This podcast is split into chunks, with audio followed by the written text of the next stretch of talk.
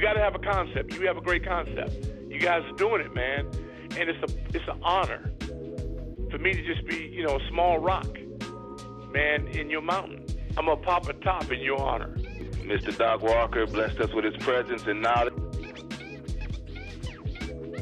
We want to welcome in our next special guest, Haley Skarupa. She's a three-time world champion in women's ice hockey and most recently won Olympic gold with Team USA. The Cap Stadium Series was definitely my favorite, obviously. Um, I'm a huge Caps fan, I always have been, and to be there at that game with my teammates and for us to bring, you know, our gold medals to to there and share it with everyone in this area was really, really special for me and just the support and it's been tremendous from everyone in this area and you could feel that there at that game. Welcome to Sports on the Hill podcast. Hashtag DC Sports Without the Politics with Carol and Robbie on True Radio Network.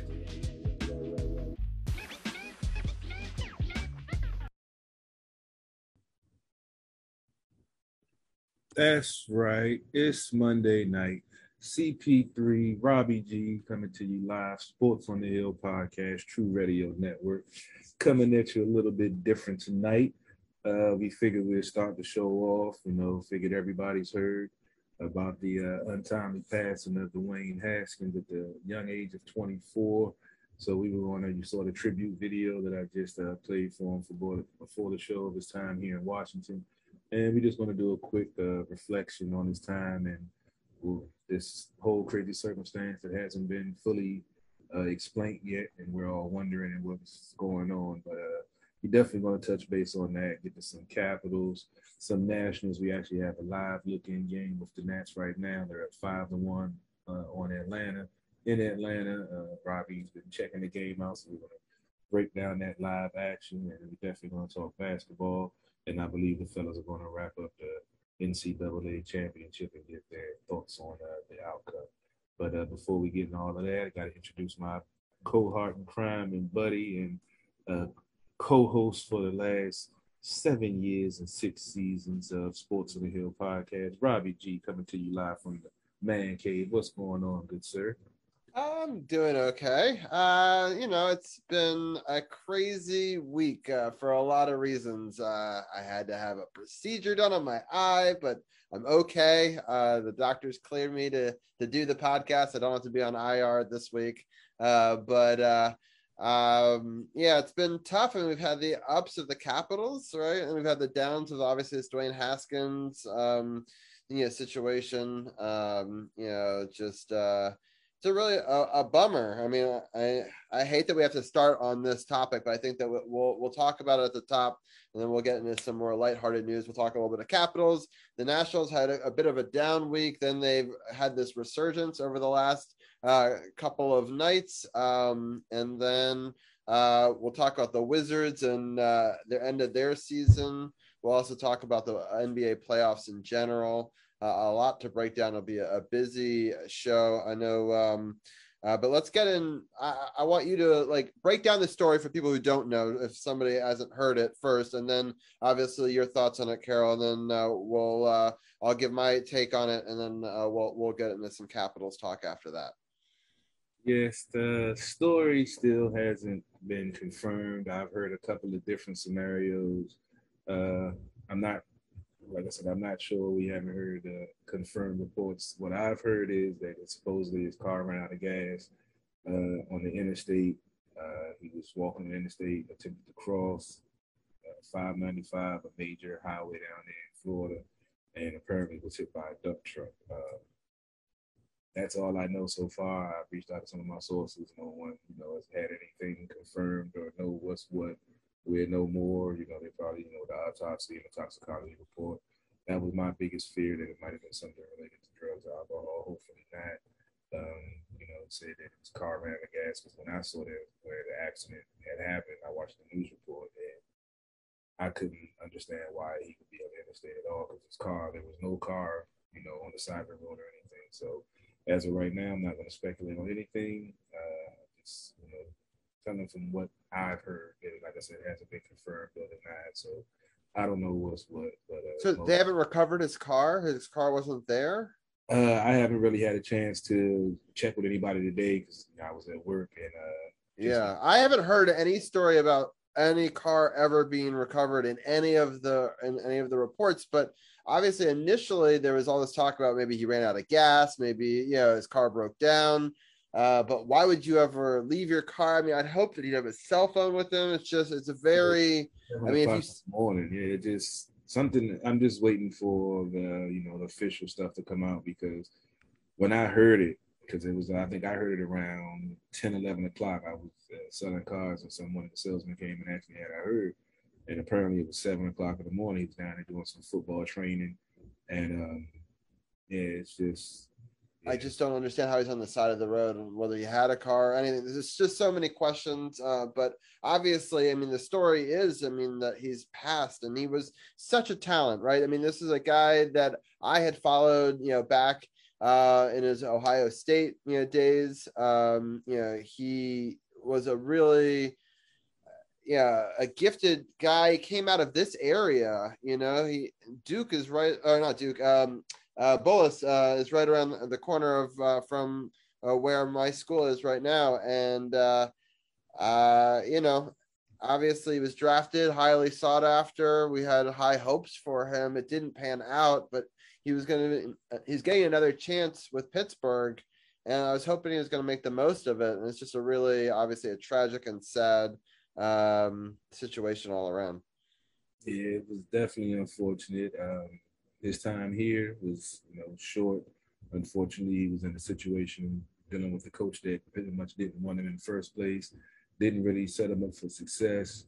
I I felt I saw the potential there, but he had some maturing to do and you know developing to do. Being a one year starter at Ohio State, putting up great numbers. You know, I don't follow college, but I just and you know looked to see. I heard, you know, the one season he had how great it was. It was 13 and one, 590 completions, uh, 700 uh, attempts, 5,396 yards, 54 touchdowns, and nine interceptions. That's, yeah, I saw that. I was like, wow. Said, now I understand why, you know, he was taking that high, only having one year to start it, because that's that's a hell of a potential right there. You get him to the pros, let him develop and see what he can do. If he can do that in one year as a starter, taking the starter reps and you know doing the prep work, even though college is in the NFL, you know that's my biggest argument. But um, yeah, it's just sad that you know 24 years old, same age that Sean Taylor passed at, which is crazy. And um, you know, everyone saw the potential. He was I always said that if he got to the right place, they got a chance to mature as a quarterback. You know, he could possibly take that step to be an NFL quarterback. And he was uh, about to get that chance in Pittsburgh with uh, Roethlisberger retiring. They picked up Trubisky, but he would have had a chance to, you know, show what he had learned and developed and gotten hopefully better with his craft.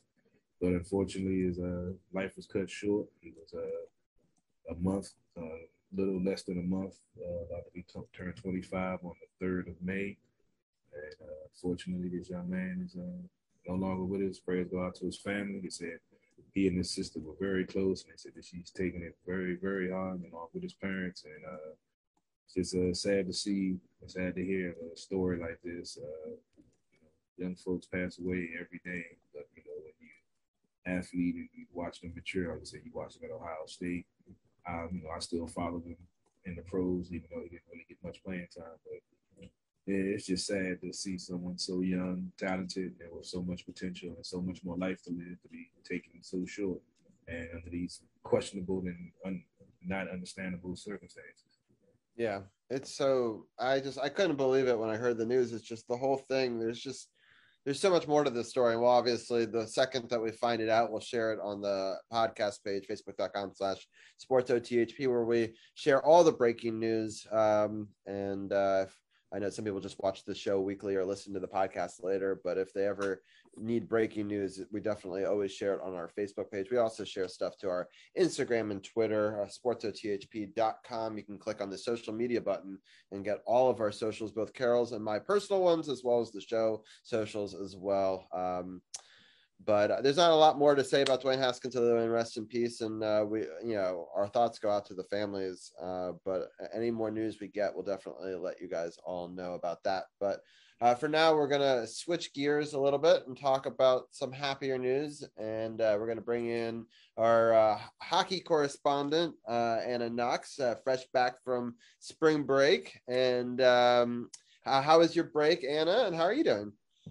I'm doing great uh, that was a hard segment to do. I'm, I'm uh, there's nothing worse than than hearing about a young athlete with so much potential uh, tragically passing away, and I'm truly sorry to hear that, and hope uh, you hope his family is healing, but I that must be I can't even imagine.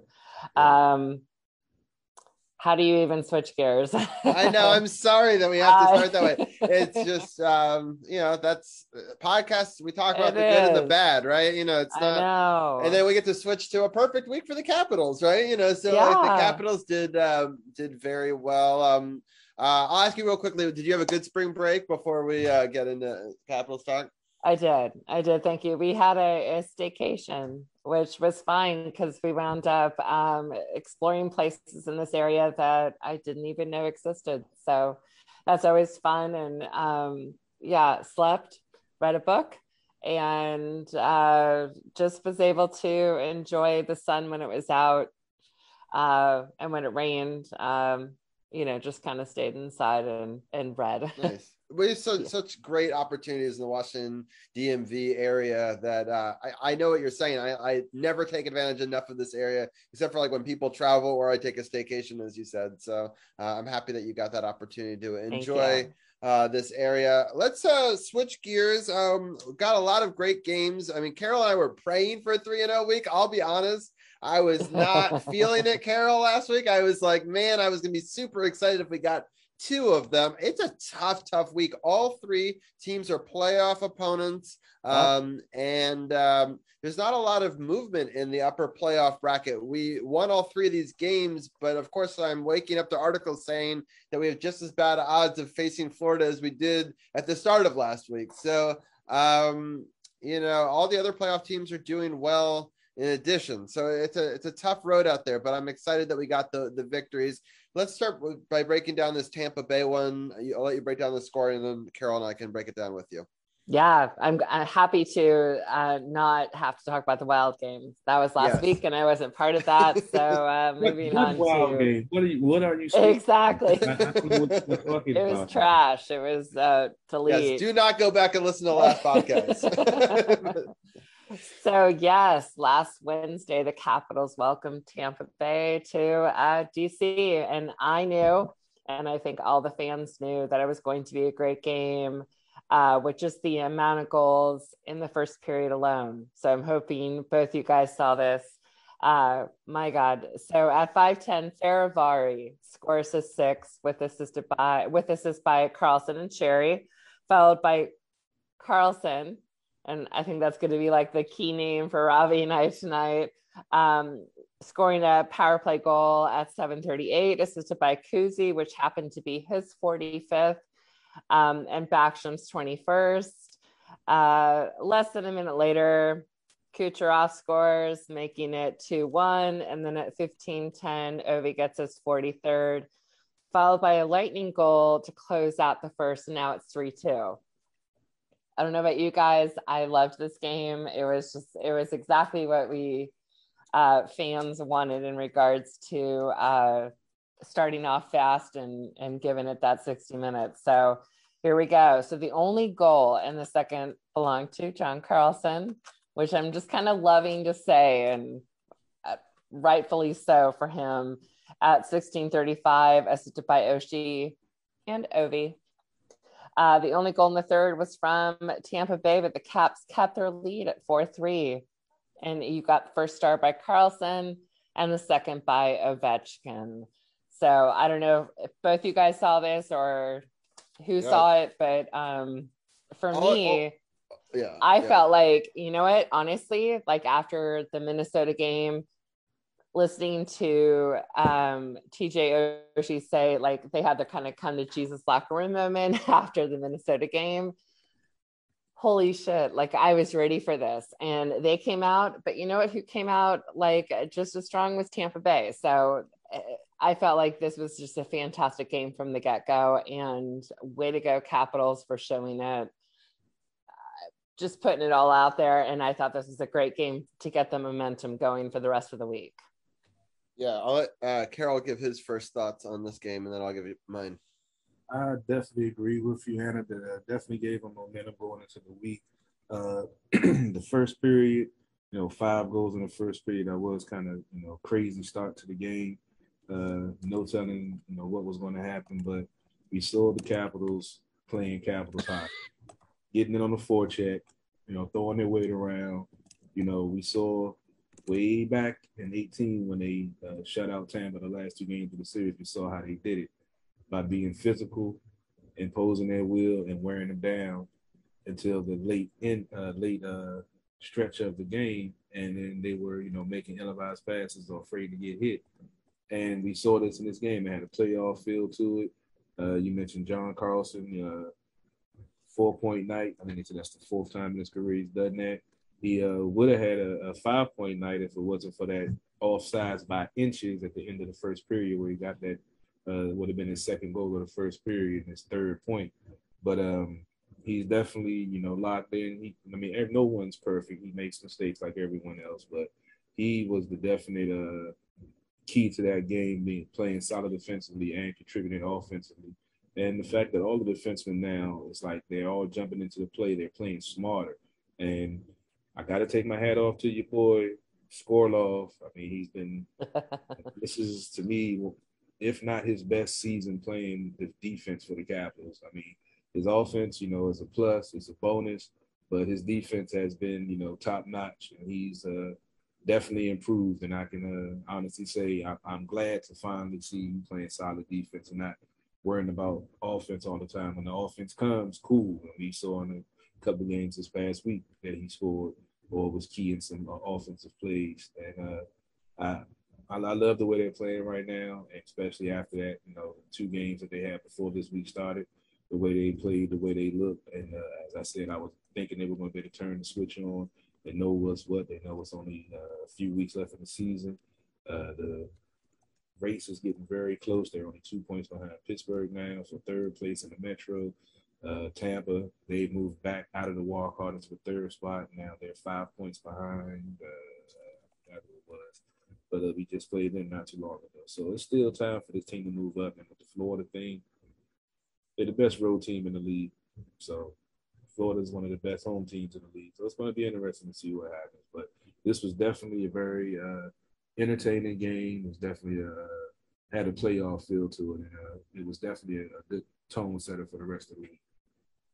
Right. So I just want to point out that Orlov and Jensen are our second defensive pairing. I really think that we use them as our shutdown D because uh, I really think that uh, Fehérváry and Carlson, um, you know, is our more of our offensive defensive pairing. So mm-hmm. uh, I think that you know Orlov has been put in some tough positions and he's shown up a lot. So I agree that he's uh, he's been playing great and our defensive alignments have kind of been set for a while now, and I kind of am happy about that. I know that the forwards are kind of this crazy mismatch, and there's still question marks on which goalie might show up on any given night, but uh, it's exciting to see um, uh, just overall uh, that our, at least our defense is set, at least for now. Hopefully, you know, you know that we uh, can stay healthy, and I think that they could actually show up for us um, in the playoffs. I'm, at least I'm hoping they will. And uh, one thing I wanted to notice because we're going to talk about John Carlson a lot. One of the big news stories of that was kind of breaking that happened just before the show is John Carlson's actually the second star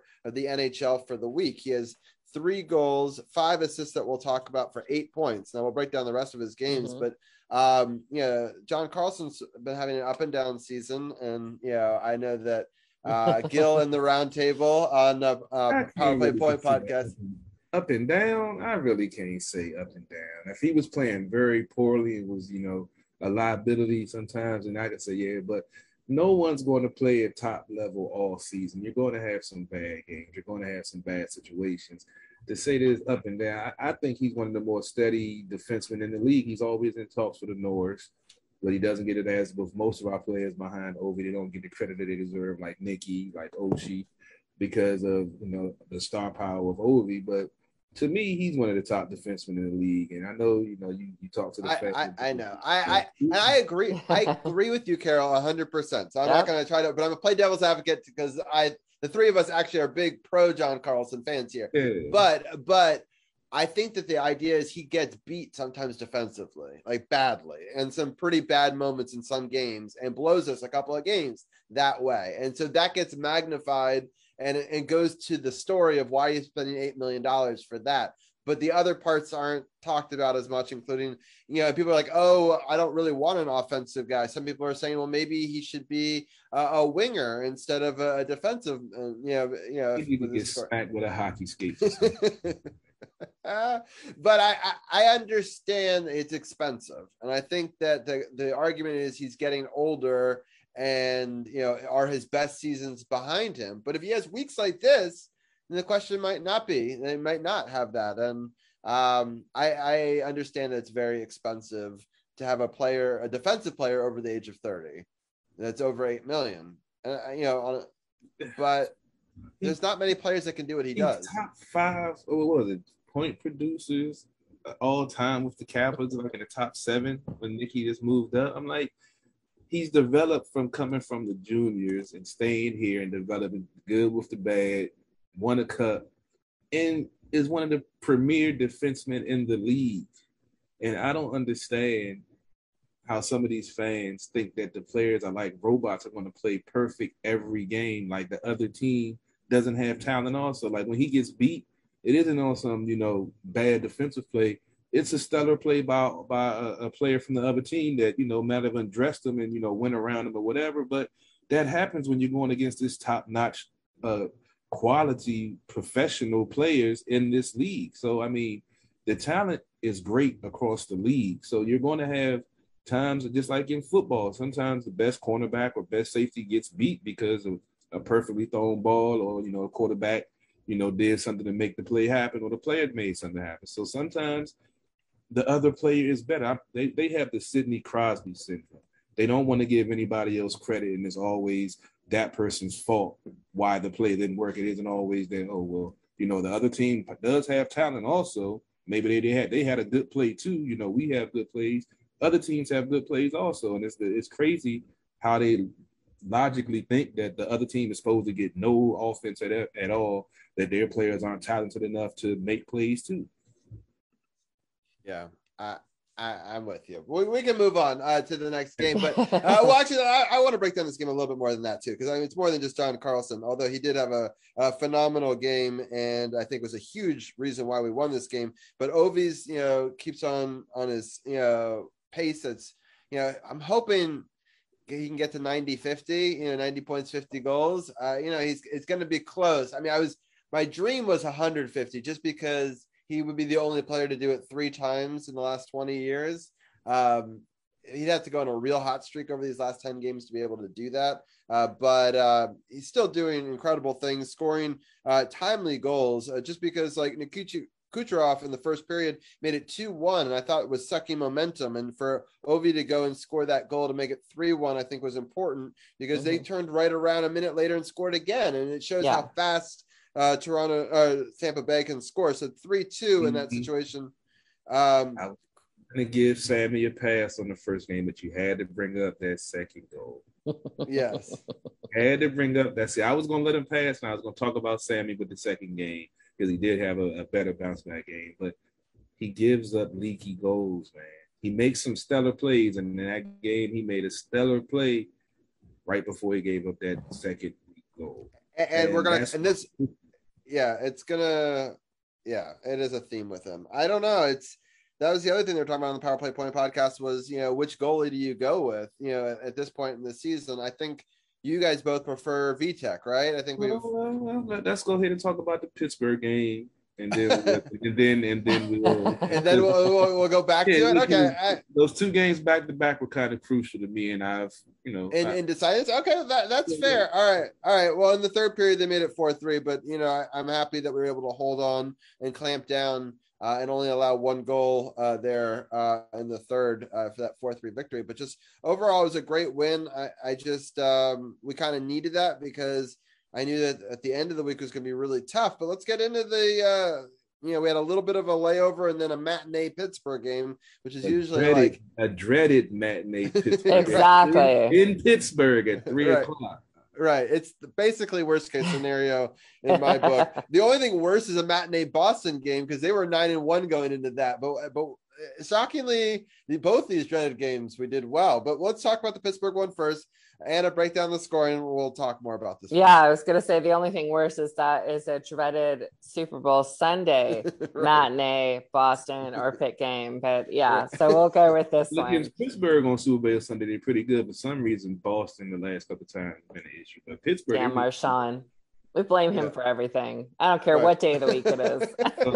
yeah, we're gonna talk about that game too. Yeah, Oh yeah. So Saturday afternoon a game against uh, the Pens, and here we go. Forty-five seconds into the first, the Pens score, but 16 seconds later, Mojo scores, uh, which was great to see. Um, it was cap. Uh, it was unassisted, so good for him. Um, at 724, here we go. Number nine, Orlov scores his 11th, assisted by Larson and Dowd. And then the Penn scored twice to close out the first. So now it's 3 2 Pitt.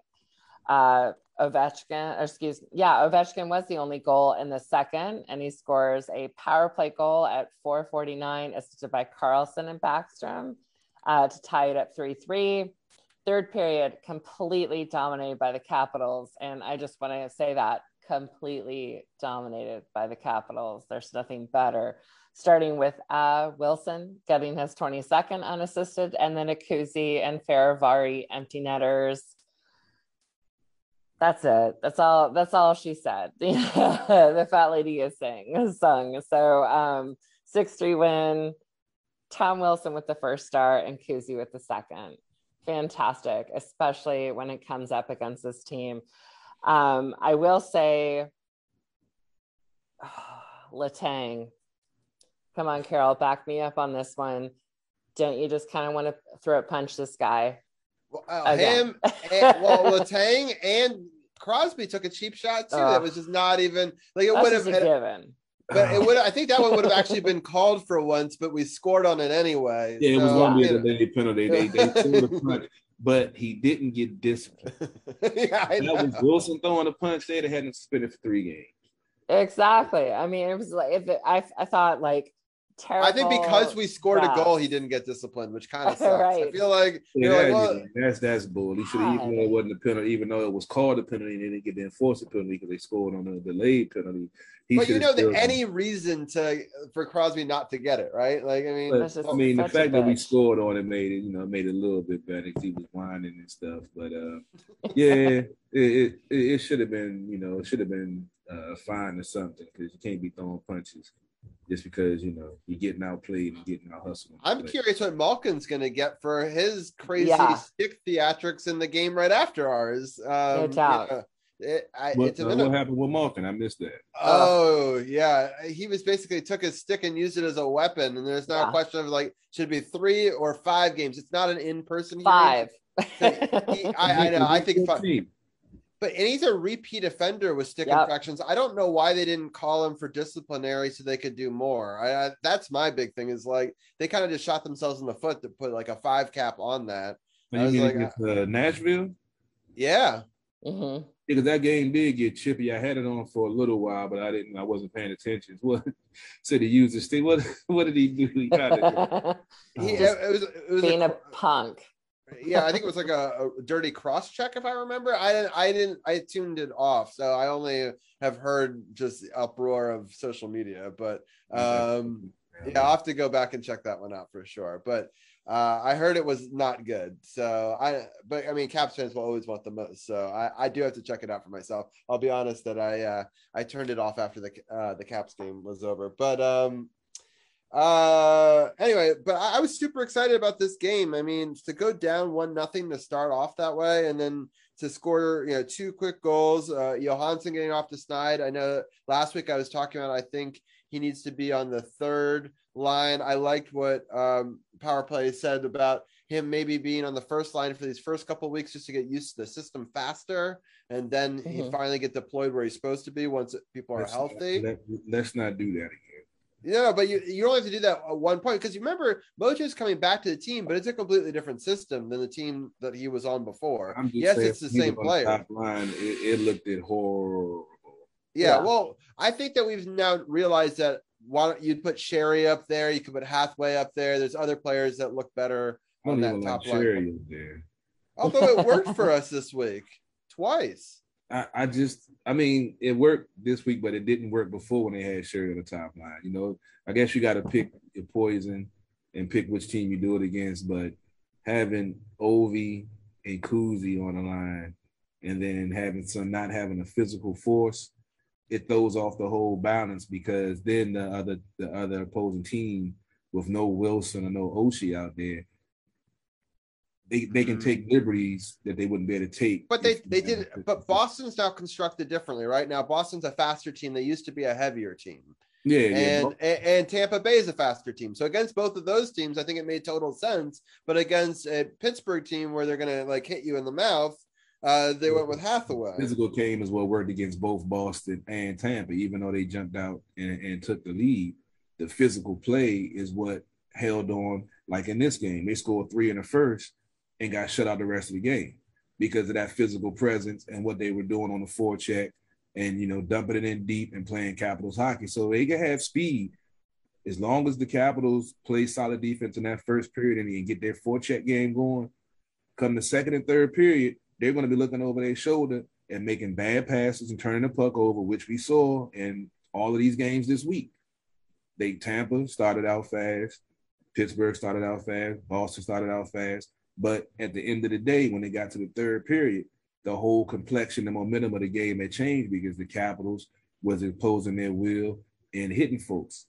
And, you know, folks were looking over their shoulder, making bad passes, making quick passes. And the Caps were playing solid defense, staying in the passing lanes and playing tight and playing as a unit. So I don't care how fast you are. If the Capitals play their game, they can they can shut down any team late in the game because they're going to get tired of getting hit. They're going to get tired of getting in, the, in their clean hits. They're not dirty hits.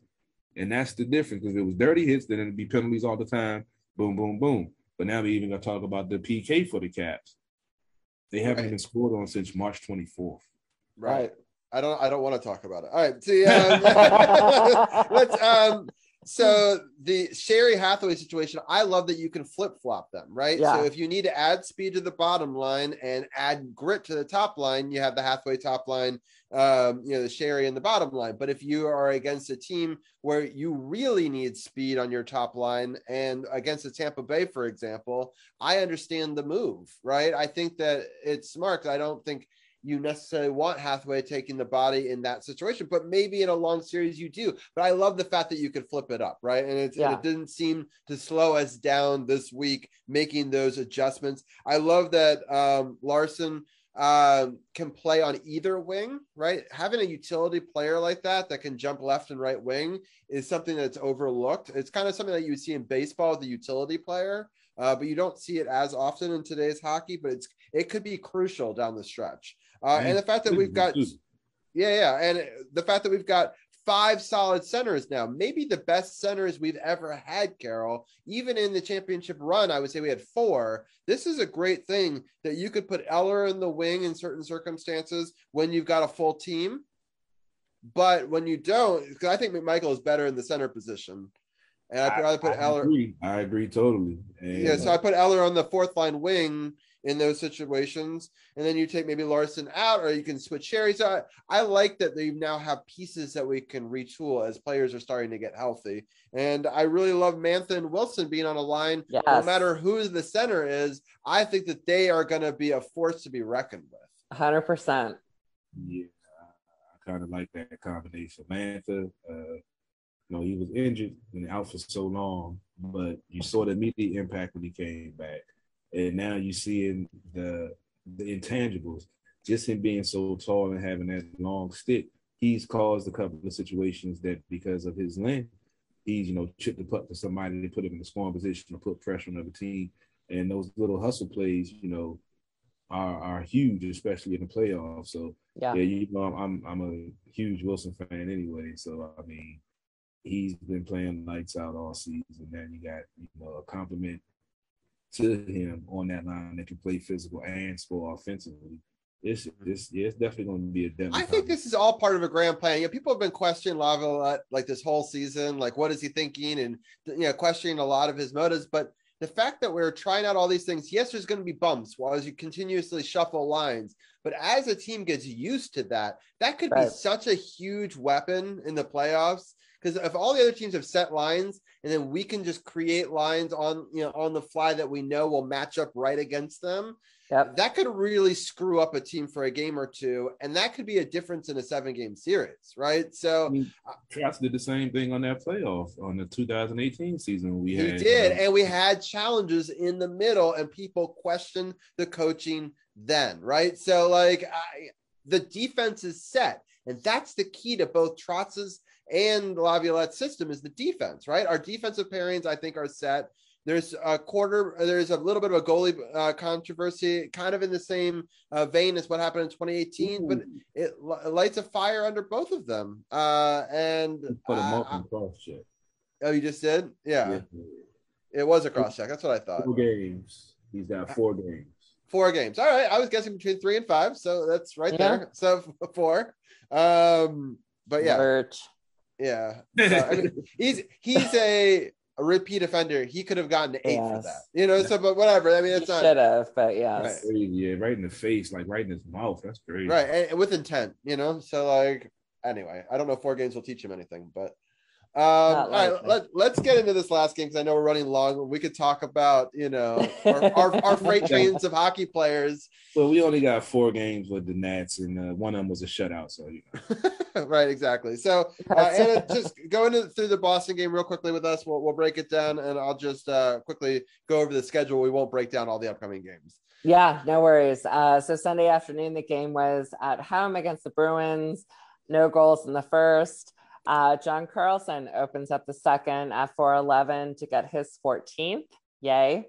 Uh, Boston scores twice uh, in one minute, making it 2 1. But then Wilson gets his 23rd, uh, assisted by Eller and Mantha at 1450 to tie it up. Fantastic. And you got to say it right. His new career high. True. Third goal. True. Well, I wanted to include that, and then I was like, but am I being a little bit biased? But oh my No, god, yay, no, no. Tommy! Woo! I mean, he's he's right behind you. I mean, he's looking over your Ah. shoulder, right? So, God, I'm loving it. Uh, so it was another Caps dominated third period by Eller. Thank God, Tiger. So fantastic to see him scoring at 718, assisted by Jensen. Um, and then Ovi closing out the game at 1958 with an empty netter. Um, first star Eller and second Vanecek. Good for him. Uh, penalty kill 0 for 4. This was a hell of a physical game. Actually, both Pittsburgh and this one were. And and I do have a question. Actually, I we're to cut this this off soon, but I would love to know. Having watched Pittsburgh and Boston back to back, who is the biggest rival for you guys? Who like who do you hate more? Oh man. Uh, because both of them have players that I can't Oh. stand. Pittsburgh has Crosby, and Boston has Marchand. Letang. this is always the question of Caps fans too, which is interesting. The natural answer for long-term Caps fans would be definitely Pittsburgh. Yeah, absolutely. just because you know nine times beating us in the playoffs and you know that's painful. Uh, but i think more recent caps fans actually probably hate boston more which i know carly sings who's in chat here will, who's a big boston fan will not like to hear that. But um i still i've been a fan for too long. I've seen in person too many losses in the playoffs to pittsburgh that pittsburgh will always be number one for me um but carol i i'll, I'll pass it still back to you I see. I'm a little bit older than you, so I know a little bit about some more of the heartaches before you even born. When I was watching hockey, Yeah. but Boston for some with Marchand for some reason they Yeah. get them. I guess with the Joel Ward situation years ago when he won and had the game winning goal in the playoffs and the racial slurs came out, and then Marchand just be just the fact that Tom Wilson hasn't punched him through the ice yet. I think yeah. I just, I just, want to, I just want to see somebody just knock his block off, and the fact that no one has been able to do it yet is is frustrating. So to me, it's Boston because just because of the Marchand factor and uh Bergeron, oh, Mhm. he's so good. I hate him. and, and, and, and they have percentage against us. Oh my god! And don't they have He was- Pastrnak too? They didn't. He Yes. didn't play. He didn't play yesterday, which I'm thankful for because I think that actually is a big difference maker. But um, you know, he's a brutal as well. So I mean, and Charlie Coyle. McAvoy. I mean, there, yeah, there's the, a the, whole, the team is stacked. I, I mean, there's a reason there. they were nine and one in matinee games, and they are number two uh, over the last you know two months in in wins. You know, we're number three, so we're doing well, but we're not gaining on Boston because they're the team right in front of us, and they're doing I just ain't as really well. worried about Boston. I mean, that's going to be a hell of a series if we play them, but I'm not really worried. No, no, no. We can't play them unless it's the Eastern Conference Finals. Yeah. That's why I say I'm not worried about playing Boston. Play Right, them, right. I'm not worried about. it. No, I wanted to jump over them in the standings so that way I would rather play Carolina than Florida. Oof. Oh yeah, I, would- I mean that's We just I- match I up better said- against Carolina same than thing. Florida. yeah. I said the same thing, but when I looked at the head-to-head matchup with uh, because I was looking at the the playoff scenarios. There's no we, way we we, lost. we- We lost two out of three, but Right. two of them were in Florida, and one of them was a crazy comeback that the Capitals defense they're playing now. I don't feel would have would let happen. They had a, a, a three goal Yeah. lead and, and gave up four goals in two periods. I know, I remember. So excuse We, me. So, we covered we covered it live. Yeah, Um, exactly. So- I'm not as with, with the Capitals. We didn't really speak on it, but the Capitals are the best road team in the NHL. 28, what is it, 28, 15, and one. yeah, it's crazy disparity of how much better they are on the road than at home. That's what frustrates me. Is like I mean, but they're still above 500 at home. I mean, I, if they were under 500, then yeah, I would be concerned. But I thought they were, so I'm happy to hear that they're not. So yeah, I think we, uh, I think it was it 17, like it's 18, 15. yeah, it's it's something close to 500. But I mean, usually, our, historically, our bread and butter was home, right? And Yeah. then- Yeah. But that's why I don't mind being in that uh, wild card spot because we're going to be on the road. When they won the championship, they clinched every uh, clinched every round. I wouldn't mind being on the road against Carolina. I'd rather that versus you know, Florida. if I'm going to be like picking a place, I, I get what you're saying, but like But the way they're playing in- right now, I I wouldn't care if they went to Florida. If they if they play like this and lock things in the rest of the season, and one of the goalies we haven't really touched on that, we're going to go long in this hockey se- section. I think you, I like you said we're going to, as if we're not already It's 10 supposed to be very very abbreviated tonight. we're just going to do the scores and talk about the good things that happened, and then we're we'll talk about Tim going to the game and stuff yeah, like we'll that. bring up Tim, and he can bring about talk about the game, and then we'll get to it. this how I mean it's playoff time, almost playoff time. You know we got. I, I know, I know. Um, real quickly, my thoughts on the Boston game, uh, since we haven't even gotten to that yet. But uh, I love Tom Wilson. His play just That's all you have to say. one just to be able to come back there. I think that was such a crucial goal. I mean, his goal in the Pittsburgh game was crucial. I mean, his timing on This goals, one. uh, but this one's even more important. Yeah. Uh, Lars Eller had a hell of a game, right? So, like, you know, the, the assist on the Tom Wilson one, I mean, without the play by uh, Lars Eller, Tom Wilson doesn't score that, you know, that thing. And then Lars Eller scores himself off of a crazy deflection of a Yeah, defender uh, on, on another great quote unquote, I, it was a pass. I'm pretty Yeah. sure it was a pass that got deflected by their guy and in. Um, so it made it three two, and then Ovi. I'm so happy he put it in. I know a lot of people are like, "Oh, empty net," blah blah blah, cry cry cry. You know, uh, people don't know this, but uh, Wayne Gretzky has more empty net goals uh, than um, Alexander Ovechkin does. So if people want to say you got to take that out of the the equation, then you know they don't know their hockey history. Uh, but um, you know, you, you take whatever goals you can get. Exactly. I, I, I really want him to hit 50, so I'll take whatever I can get. But those are some of my my fast thoughts on this game. But I do want to just mention the upcoming schedule and get your guys' quick take on it before we switch to uh, to baseball. We're playing the Flyers Tuesday, April 12th, aka tomorrow at 7 p.m. That's a that's a home game um, for the Capitals. Uh, that's such a trap game in my book, but hopefully we can continue. Uh, the Thursday, April 14th, we're at Toronto.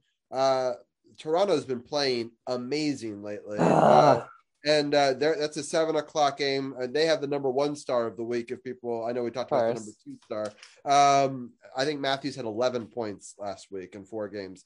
Um, and uh, so it's at Toronto, seven o'clock. And then we're playing at Montreal. So it's a Canadian trip, seven o'clock. And then at Colorado, it's a nine o'clock start, Monday, April 18th. So the two of you guys, I'm away on vacation next week. So we're, we're, we're flip flopping, Anna. And uh, so you guys will be able to break down a live game against one of the best teams in oh, hockey. Uh, the best team in hockey. They got yeah. 100. Yeah. They have 108. Yeah. Like, how do so, you have 15, 4, and 6? like, holy crap. yeah. So, Colorado. So, that'll be a fun game to talk about live while breaking down these three games. But, your uh, Carol, quick take on Philly, Toronto, Montreal. And then you guys can talk about the, uh, the, the Colorado game live. Yeah, Philly, uh, they're pretty much done. You know, they're just playing out the rest of the season. That should be a good tune-up game for the next two, with Toronto and Montreal being playoff teams. Toronto clinched. Auston Matthews look like he won't win the uh, Rocket Richard. He might be able to get 60 this year the way he's been playing. Uh, Montreal, they've been playing some solid hockey. Uh, going there, it's always you know tough on the road. They team these Canadian teams play faster on home ice than they do on uh, opponent ice. So it's like I said, it comes down to the Capitals. You know, playing Capitals hockey, imposing their will, forecheck, defense for 200 feet of the ice, 60 minutes of Capitals hockey, and no matter how the game starts out, at the end of it, the Capitals will be on top. So.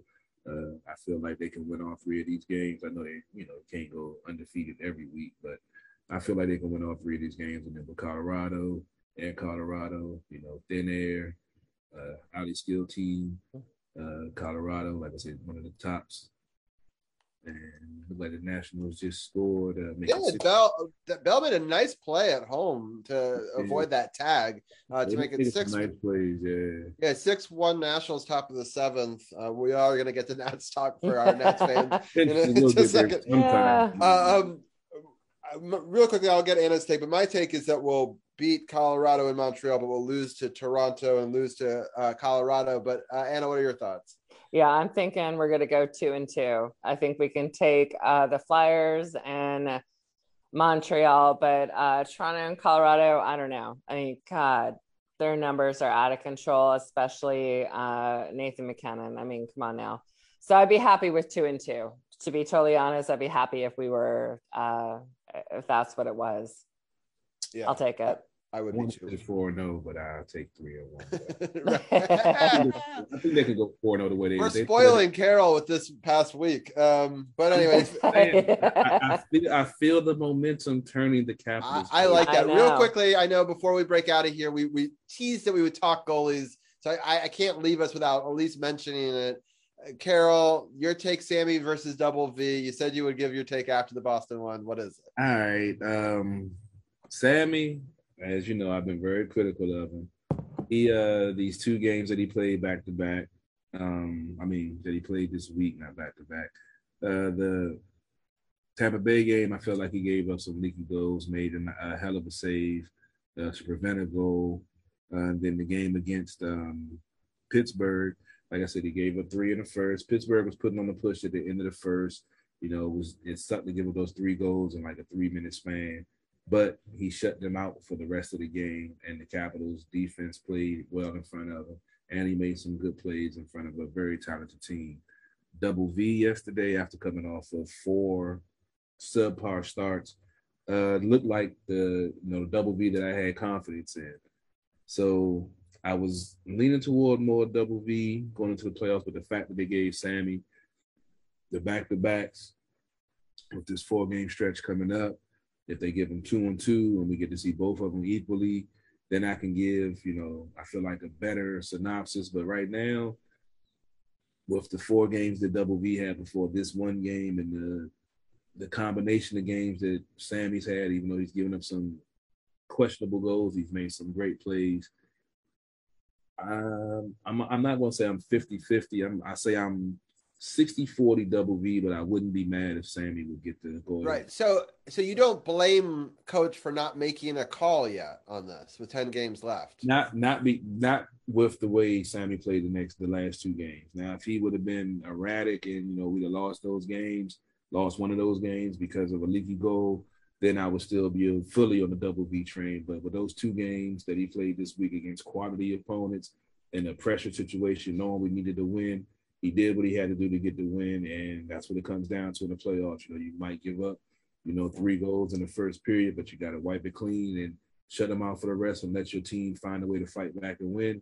And that's what he did. And I got to give him a little, little bit more, a little bit more leash before I go straight to double V right now with those, with that performance against Tampa Bay and against Pittsburgh. I, I gotta, you know, I gotta, gotta step back, man, and see what else is he going to do if he's going to improve and lock it down like uh, he did in those two games, or if he's going to be giving up leaky goals and inconsistent and can't really trust him to, you know, make that timely save, then I'll go with double V. But right now, I'm I'm I'm 60 40 double V, and most of the season has been like 75 25. So yeah, so he's he's creeping up. So I'll give my take real fast, and then I'll get Anna's before we let her go. But um, I, I've always been a Double V fan. He's always been my favorite of the two. Um, but I definitely think Sammy has a higher ceiling, which is what's frustrating.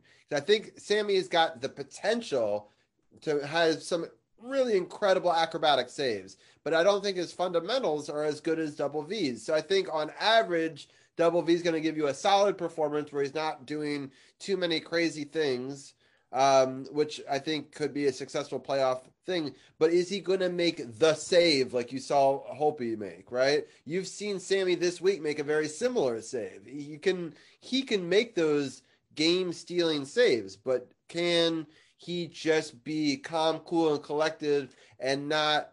I love what you're saying that he came back and shut him out the rest of the game, and that's what you have to have that mentality. But like, don't let two leaky goals in, maybe one, right? I, I just I don't know. Like, I feel like letting in three goals at some points would be too much in the playoffs. So like, I just feel like he's really unlucky at times. Some of these goals, I'm just shocked that even make it through the post. I feel like he's strong to the post, and they find a way to squirt in and or bounce through his pads and in. And I, I feel for the guy, right? Because I just the prime example was that goal. I think it was against Boston where he squared up against the post, and it looked like he had it. And you I, I don't know how it fell in, but I think he might have caught it in between like his elbow, and it just creeped in in. behind. I was like, yeah, that's just bad luck right there. Yeah, exactly. Uh, but it's funny because there's so much debates across Caps fandom. We got to pick one. I'm a huge double V. I'm a double V hater. I'm a Sammy fan. I'm a Sammy hater. It's just it's all over the place. I don't know. Yeah. I, I see it though. I, I'm not lying, Anna. You you're in Caps groups too. You've seen people not All like double time. V. Yeah. So, um, yeah. I uh, the whole thing makes no sense to me. I think the competition is good. I think you use the next 10 games to and analyze it. My gut feeling is I would start with double V. Uh, and then if he doesn't, and then after two games, you go to Sammy. You, you don't pull him after just one game unless it's like really atro- atrocious, uh, like a 5 1 game or something. Uh, but Rabbit, we just won the championship four years ago. How are Yeah. they so rabid still? I don't, I don't know. Oh, But Anna, your your quick thoughts on the goalies before we let you go, as we have now kept you 20 extra minutes. it's fine. the beauty sleep, it's all good. Um, so for me, um, I've always been that W double V uh, fan and supporter, feeling the same way as as Carol. I kind of feel a little. I, I had a little shift. I would say 70 30. I had um, double V over Sammy. I think that Sammy is uh, is starting to um, do exactly what the fans needed and what the team needed. We, I think, as fans, had hoped to see it earlier. Um, and unfortunately, he had COVID and then twice, and then all these issues, and he kind of has to redeem himself. Um, I feel like Vitek has has given, you know, he is he's played well. I think these last three games were huge, considering if you really look at it, you're going up against Tampa Bay, you're going up against Pittsburgh, you're going up against Boston, and they played fantastic. And I think that what's going to happen is if you put uh, Vitek in against Flyers in Toronto and Sammy with Canadians and, and Colorado, then maybe you're gonna you're gonna see you know if if there is one that rises up above but at this point it's like i just think we just need to support both. Um because there are some six and days. do you, and, and do you like the idea of playing both equally and not naming a starter? Yeah. Yes. i i think there's a sense of um we can keep it a secret who our guy is going in the playoffs. It's gonna be really hard for the other team to get a read on who absolutely. we're to have. And I think that that could be, you know, even if we could steal the first game on the road that way, that could be crucial. Um, yeah and, and so- i think that's just what it needs to be is is you know and it's like uh why not support both of them we don't have to have we're not only going to have one goalie why not support both goalies because they're playing for the same team I mean, and in 2018, that's exactly what we had to do, and it worked. exactly with Grubauer and and Holtby, and you know it, it's like uh, uh, come on. Uh, so I think at this point it's like you just kind of have to get on on both. Do you favor one over the other? Yeah, I happen to favor uh, Vitek over Sammy. Um, there's just something about Vitek. I think a, a calmness and and I've, I've said it before, kind of a, a, a Holtby Zen vibe uh, for some reason when he's on uh, when he's on the ice, but at this point, why are fans complaining when both goalies are playing for the same team? it's like, okay, come on, like just get on board. Um, and especially if you watched, I think Sammy just stepped it up incredibly over these last couple of games. There were some six saves. I mean, I mean, looking Wow. at the records, it's crazy. How can you even have an argument? I mean, Sammy's 21 9 and 4, and Vitek is 18 11 and 5. Yeah, ex- exactly. But I, but there is something like people are truly looking at it like in that Well, people, personality sense. pe- of, people like, are not looking at wins; they're looking at save percentage. yeah, Eh, I mean, But his COVID Stapleton is and I mean, I'm. It's poor all choices. who gets hot. Who gets hot at the Right. Well, people are thinking save percentage, Yeah. and you know, will be more indicative of who's going to get hot down the road, which I don't necessarily think it will. Yeah, but go go back to 18. They were majority Holtby fans. Then you had the ones who didn't like Holtby, who was glad glad that Grubauer was going in, and Right. then when he got pulled in the second period, and Holtby went in and got locked in. They was all quiet after that. of course. So that's all that, that that's that's all we gotta wait to see who gets locked So- in, ready for the playoffs, and then once that happens, all the noise is going to hush. I think you give Sammy Philly the Philly game. I give Vitek the Toronto game on Thursday, and then whoever plays better, you know, if one wins and one loses, you give um, the winner the Colorado game, and whoever lost the Montreal game. And if you won both way of them, then you can Because keep it away. Canadian Montreal's first, and then and then No, Colorado. Toronto, Toronto is first, then Montreal. I'd rather go two back to back and see how both of them respond. Yeah. that. So I went Flyers, Toronto, Vitek, and oh, Sammy, I see what you're saying. You Colorado. give both of them an opportunity to go back to Yeah. back. Okay, that's an interesting. See, I was thinking you just go every other and you just keep them both warm. Nah, because you you want to you want them to try to get into a groove, like with Vitek coming off the game that he had. See, yeah, uh, well that that wouldn't be fair to Sammy though to be three games. Right, because they both are hot. So what do you right? That's why I'm trying to keep them both warm. That's I why I'm going every that. other Well, I mean, so they played what yesterday. They don't play again until what Tuesday. Tomorrow. tomorrow.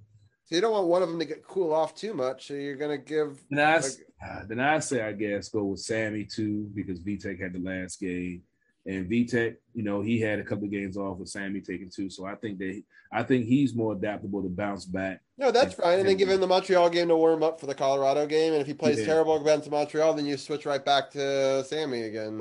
And so that'd be more fair because you got Philly who's out of the playoffs against Toronto, one of the top teams. Then you got Montreal who's at the bottom going against Colorado. Right, right. That makes sense. All right, we'll see what they do. It, it will be a mystery, and you guys will have to solve it next week without me. So I, um, but I, I, I will be watching live uh, from Texas. I just probably won't be on the show. But um, uh, I I am excited. Um, I'll definitely have you guys on and the game because that's what's great about ESPN Plus is I can watch it anywhere. So I'll, I'll take it. So, um, all right. Well, Anna, Power Play Point podcast phenomenal this week. I know you got to be on the Uh, beginning. Grant was great. Um, and uh, was it Cheryl? Cheryl? Ann. Yeah, Yeah. yeah.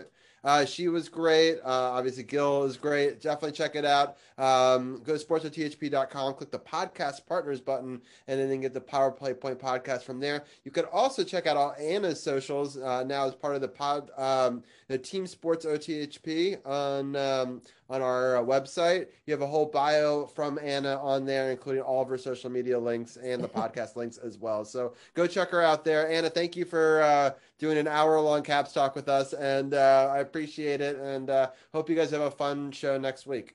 Absolutely. Thank you so much. And uh, yeah, when are you leaving for Texas? Uh, I leave uh, Saturday very early in the morning at like six in the morning. Awesome. You guys do those flights and it, it's so far so good, right? yeah, hopefully, hopefully. I mean, ba- babies on flights are always a crapshoot, so Oh, you know, yes. you never know. Uh, but, uh, crapshoot, no pun intended. exactly. So um, I've dealt with that. So the um, but I will I will leave you on that note, and uh, we'll we'll definitely talk to you soon. All right. Awesome. Take care, guys. Have a great show. All right, Bye. thank you. All right, the score right now is 6 1. Uh, switching gears over to the Nationals. Uh, the Nats have been playing a solid game against Atlanta, which makes me happy. Uh, there's two outs here at the bottom of the seventh. Um, we're in Atlanta, so uh, the Braves are up to bat here in the bottom of the seventh. Uh, we're going to bring in Brian Brennan, and we've got Tim Clark uh, here. Um, they're both in there. I'm going uh, to switch the logo and let you guys talk about the first three games while I go grab a drink. Uh, but then I will come in and talk about yesterday's game with you and this live game when you guys are done talking about that. And then we can preview the week ahead. Uh, and then we'll let Carol get out of here after that. And then we'll talk a little basketball. What's going on, fellas? I see y'all done jumped on a little early. Had to switch my feed up real quick. How y'all doing tonight, man? You know, I got my baseball expert Brian B. I see in the man cave. I got Tim Clark, the man that went to the, I believe, the opening day game. So Uh, the second game. Second game, okay. Oh yeah, Yep. match pitch. That's right. So yeah, we'll get your uh, take on that uh, experience of seeing uh, Mad Max in the New York Mets uniform. I, I don't even want to talk about that. Yeah, me uh, too. Yeah, the Nats started out the one and three, uh, with one and three against the Mets. Uh, we mentioned, uh, Robbie mentioned a little while ago. This the bottom of the seventh. They're up six to one, uh, two outs, no man on, uh, going against Atlanta in Atlanta. So they're looking to win two in a row because they ended up the four game series against the Mets, uh, winning the last game, which was yesterday. Um, let's go ahead and jump into the week that was. Like I said, we ran a little long on hockey, so I'm gonna jump right into it. I get more commentary next week on the on the Nats, even though some folks have already wrote them off after the first week. Uh, opening opening day was postponed, supposed to be a 405 start, ended up being a 705 start due to the weather. Uh, the Nats took the loss five to one. Uh, Tylor Megill earned the victory for the Mets. He went five innings, giving up three hits, no runs, six strikeouts. Uh, Patrick Corbin took the loss, He was the opening day starter. He went four innings, giving up five hits, two earned runs with four strikeouts and two walks. The lone bright spot of the sea of the game was Juan Soto getting his first home run of the season. He went one for three. It was a solo shot. Uh, game two, which was Friday, which was the game that Tim uh, attended, was a seven to three loss. Uh, Max Scherzer earned the victory for the Mets. Gotta take a moment you to say that. it's painful. Ah, yes, it is. Yes, I'd have rather he went anywhere else. He could have even went to the damn Phillies, and I wouldn't have felt as bad as. But uh, he went six innings, giving up three hits, three earned runs with six strikeouts and a walk. Uh, Josiah Gray took the loss for the Nats. He went four innings, gave up eight hits, four runs with five strikeouts and two walks. Uh, Josh Bell hit a two-run home run off of Mad Max in uh, to tie the game at one point at three to three. But unfortunately, uh, the Nats weren't able to prevail, lost the game seven three, and there was a benches clearing situation as of a. Uh, I don't even really consider it a, a, a bad pitch. Lindor leaned in for a butt. Uh, Cishek was throwing a high fastball that was riding in at the same time as he was leaning in. So Yeah. it wasn't intentional, but it happened. And Yep. apparently, as Brian told me, there were three hit batsmen in the game before. So the Mets were feeling a certain way. But Yep. if you took my ace pitcher in free agency, I would have hit you three times myself too. So not Yeah, exactly.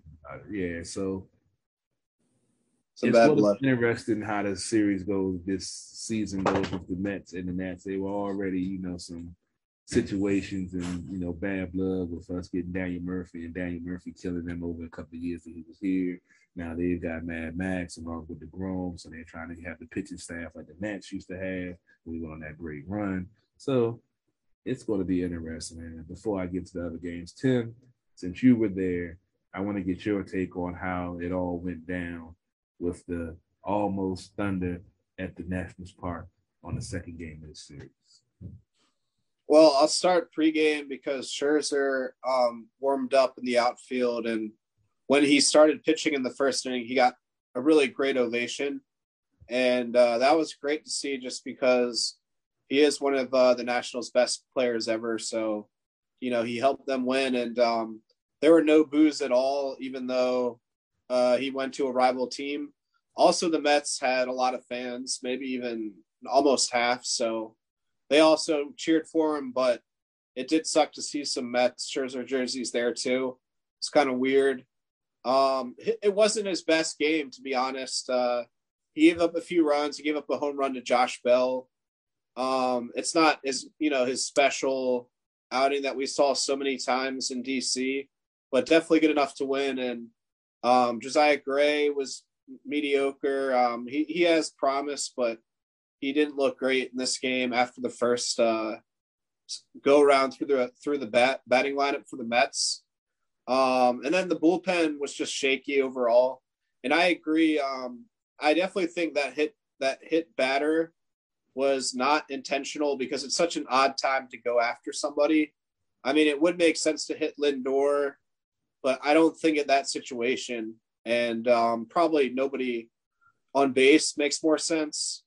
Um, but Buck Showalter kind of instigated it because he just ran out there and was pissed off, and then it was everybody on both teams, and um, Mets fans were pissed. So that was great, but no, no punches were thrown, and um, I guess the next game wasn't uh, as bad, but I thought there was going to be like probably some punches, but uh, you know they they did just at the end kind of stop it right before any suspensions. You know, I think were really needed. Honestly, for his choice of hair color and dyeing his hair that color, he should. Yeah. What are your take on this uh, situation, Brian? We were talking about it as it was happening. You were filling me in because it was on e uh, on ESPN Plus, and I couldn't see it. Thank God I didn't want to see Max in a in a Mets jersey, even though you did send me a picture of it. I still I deleted it as soon as you sent it. But what was, what was your take of that situation? Did you think it was intentional, or do you think it, that Mets? You know, we did say you know you told me they had three hit batsmen in the game before, so I could understand you know, you know, saying something, but you know, clearing the benches and your boy Buck Showalter, ex Yankee manager, you know, always dramatic, you know, going from the Yankees to the Orioles, like, no, that's already a problem there. the what was your take on this situation? Yeah, I um I agree. I don't think it was intentional.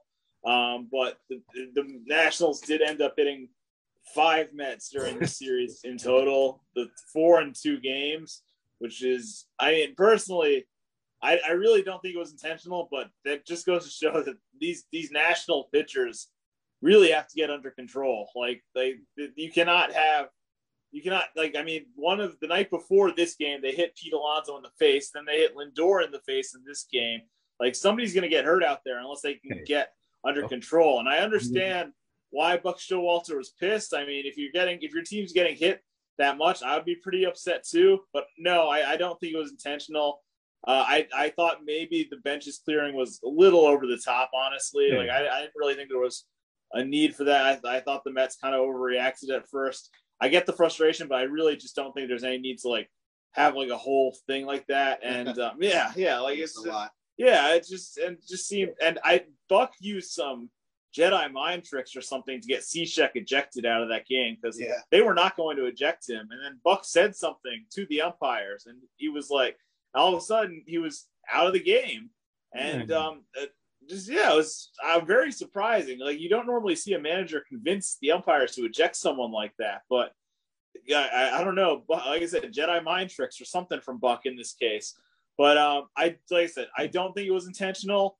Um, it was I, I was I was definitely very spicy. Like you do not see that, especially so early in the season. Second But- game of the season. Second game of the season, they're already like yelling at each other, shoving each other, and eh, almost throwing punches, like Tim said. But you know, I I I, I don't I can't say it was intentional from from the Nets. They just got to they got to get under control because they, they can't be they can't be throwing at guys like this. I'm just saying we had a, a, a prolonged contract situation, had a shortened spring training. You got pitchers, you know, second game of the season, you know, they, Yep. they don't have they they stuff. They don't have their mechanics. They're not in, you know, mid-season form. So they're going to be not, I'm not excusing the, you know, the, the four to five hit bats, but it happens Yeah, to that extent, you know, you got to take that into account. You know, these are new, you know, guys that's you know coming out of the second game of the season. You know, they they they don't have their mechanics in line. You know, things happen, especially with that the the one that sparked it off with Lindor. He leaning in for a bunt. The high fastball Yeah. was coming in. I and mean, and also I'd like to point out that two of the first people to check on Lindor were Juan Soto and another national. So Like, make sense. Yeah, exactly. Why would they? If it was intentional, then why would the Nationals be the first ones to check on Lindor? So I don't know. I don't know. But I would also like to comment, like on on on Scherzer coming back. Like I, it's great that he got that ovation uh, from the Nationals fans. Obviously, he deserves it for uh, all the great years in DC and winning the World Series in 2019. But yeah, um, I I wish more people got a chance to see this game. Unfortunately, it was only on Apple TV Plus, uh, which is kind of ridiculous. But yeah, and the broadcast sucks. But uh, that's a whole other story. But uh, it was nice to see Scherzer return to DC, even if the crowd was mostly Mets fans, like Tim said. Uh, I'm glad he got that ovation. He deserves it. He's. I'll always, I, and I'm sure a lot of people in DC will always be Max Scherzer's fans, no matter no matter what team he plays for. No doubt, no doubt. And as you uh talking about Mad Max, Josh Bell just got an RBI single, uh, making the game seven to one. Uh, I'm not sure what Hernandez this is, but he's very fast. Score from second base, and uh, the Nats were up seven to one, top of the eighth, two man on, one man out. And I'll get into this uh third game of the Mets series very quickly because it was a five nothing shutout loss. Uh, Chris Bassitt earned the victory for the Mets. Uh, he went six innings, giving three hits, no earned runs, eight strikeouts, one walk. Uh, it's spelled J O A N like Joan, but he's Spanish, so I guess it's Joan. Adon took the loss for the Nats. He went four in the third, giving up four hits, four runs, three strikeouts, four walks. Now, actually, he came in uh, this game to relieve the starter, so I guess he's uh, kind of like Pa- Pablo Espino, who can come out the bullpen or start. Um, the only uh, there was a grand slam by Pete Alonso. The Mets which blew the game over, made four nothing, and they finished the game five nothing. And the last game of the series was the uh, Nats were able to salvage and not get swept at home to open the series. Uh, they won the game four two. Kyle Finnegan earned the victory. He went an inning, him no hits, no runs, with one strikeout and no walks. Trevor Williams took the loss for the Mets. He went an inning, giving up two hits, two runs, neither one of those earned, with no strikeouts and no walks. And Tan- Tanner Rainey earned his uh, first save of the season on one inning, giving up one hit, no runs, no strikeouts, and no walks. Uh, Nelson Cruz hit his 450th career home run.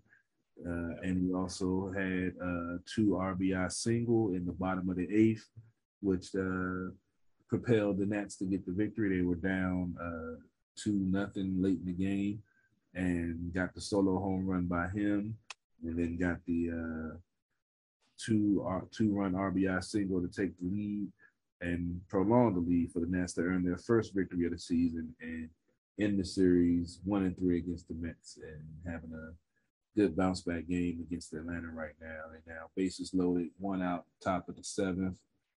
Uh, Ruiz, the catcher, just got a nice single to fill the bases. Uh, on this first series against the Mets, we talked about, you know, for some reason they are already angry after two games. They were able to win one out of four. You know, the face of Mad Max, didn't have to face deGrom. Pretty much from what I saw, you know, the Nats are still trying to find their way with some of the young pieces they have.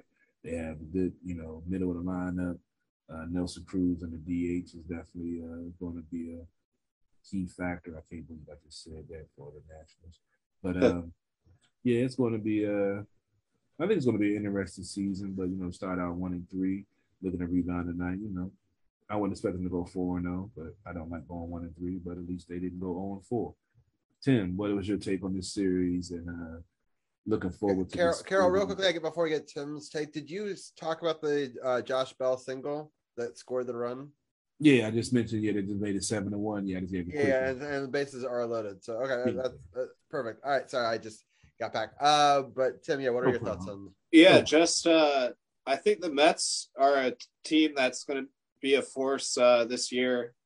As sad as it is to say, um, they have a really good uh, pitching staff. You know, it's kind of hurt, but uh, good lineup, good coach now, so good manager. I mean, so um, the the Nats, you know, are not to win the division, I'm sure, uh, but they do play hard, and like you said, the, the heart of the lineup is strong so they will put up some runs. Um, and with like the win tonight, you know they're to be two and three, so um, it's not a, a terrible start.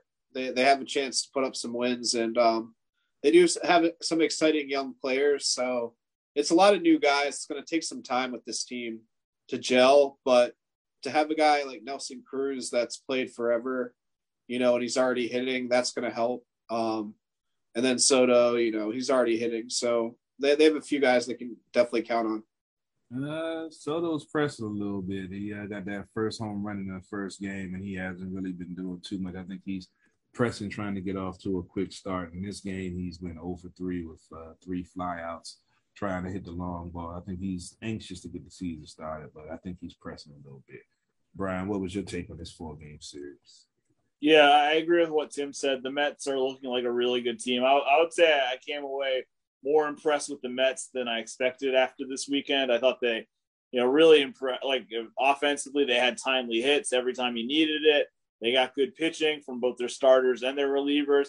And I'm glad the Nationals were able to salvage the game on Sunday. I mean, what did what did I say, Carol? The second Nelson Cruz hits his first home run for the Nationals, you're going to forget all about pitchers hitting. You're going to love that universal DH. And uh, Nelson Cruz got his first home run as national, and he got the game-winning hit. I mean, Boomstick is just going to be a great addition to this team. If he can, if he can contribute in the lineup for this Nationals team, I mean that that's a huge bat, a huge weapon to have. Um, and yeah, if he can get going, and I agree with you. Like I like what you've what I've seen so far this season is Soto is kind of pressing. He got the home run on opening night for the Nats only run, but he has not done much since then. If he can get it going, I mean, the Nats can really do some damage offensively. I think.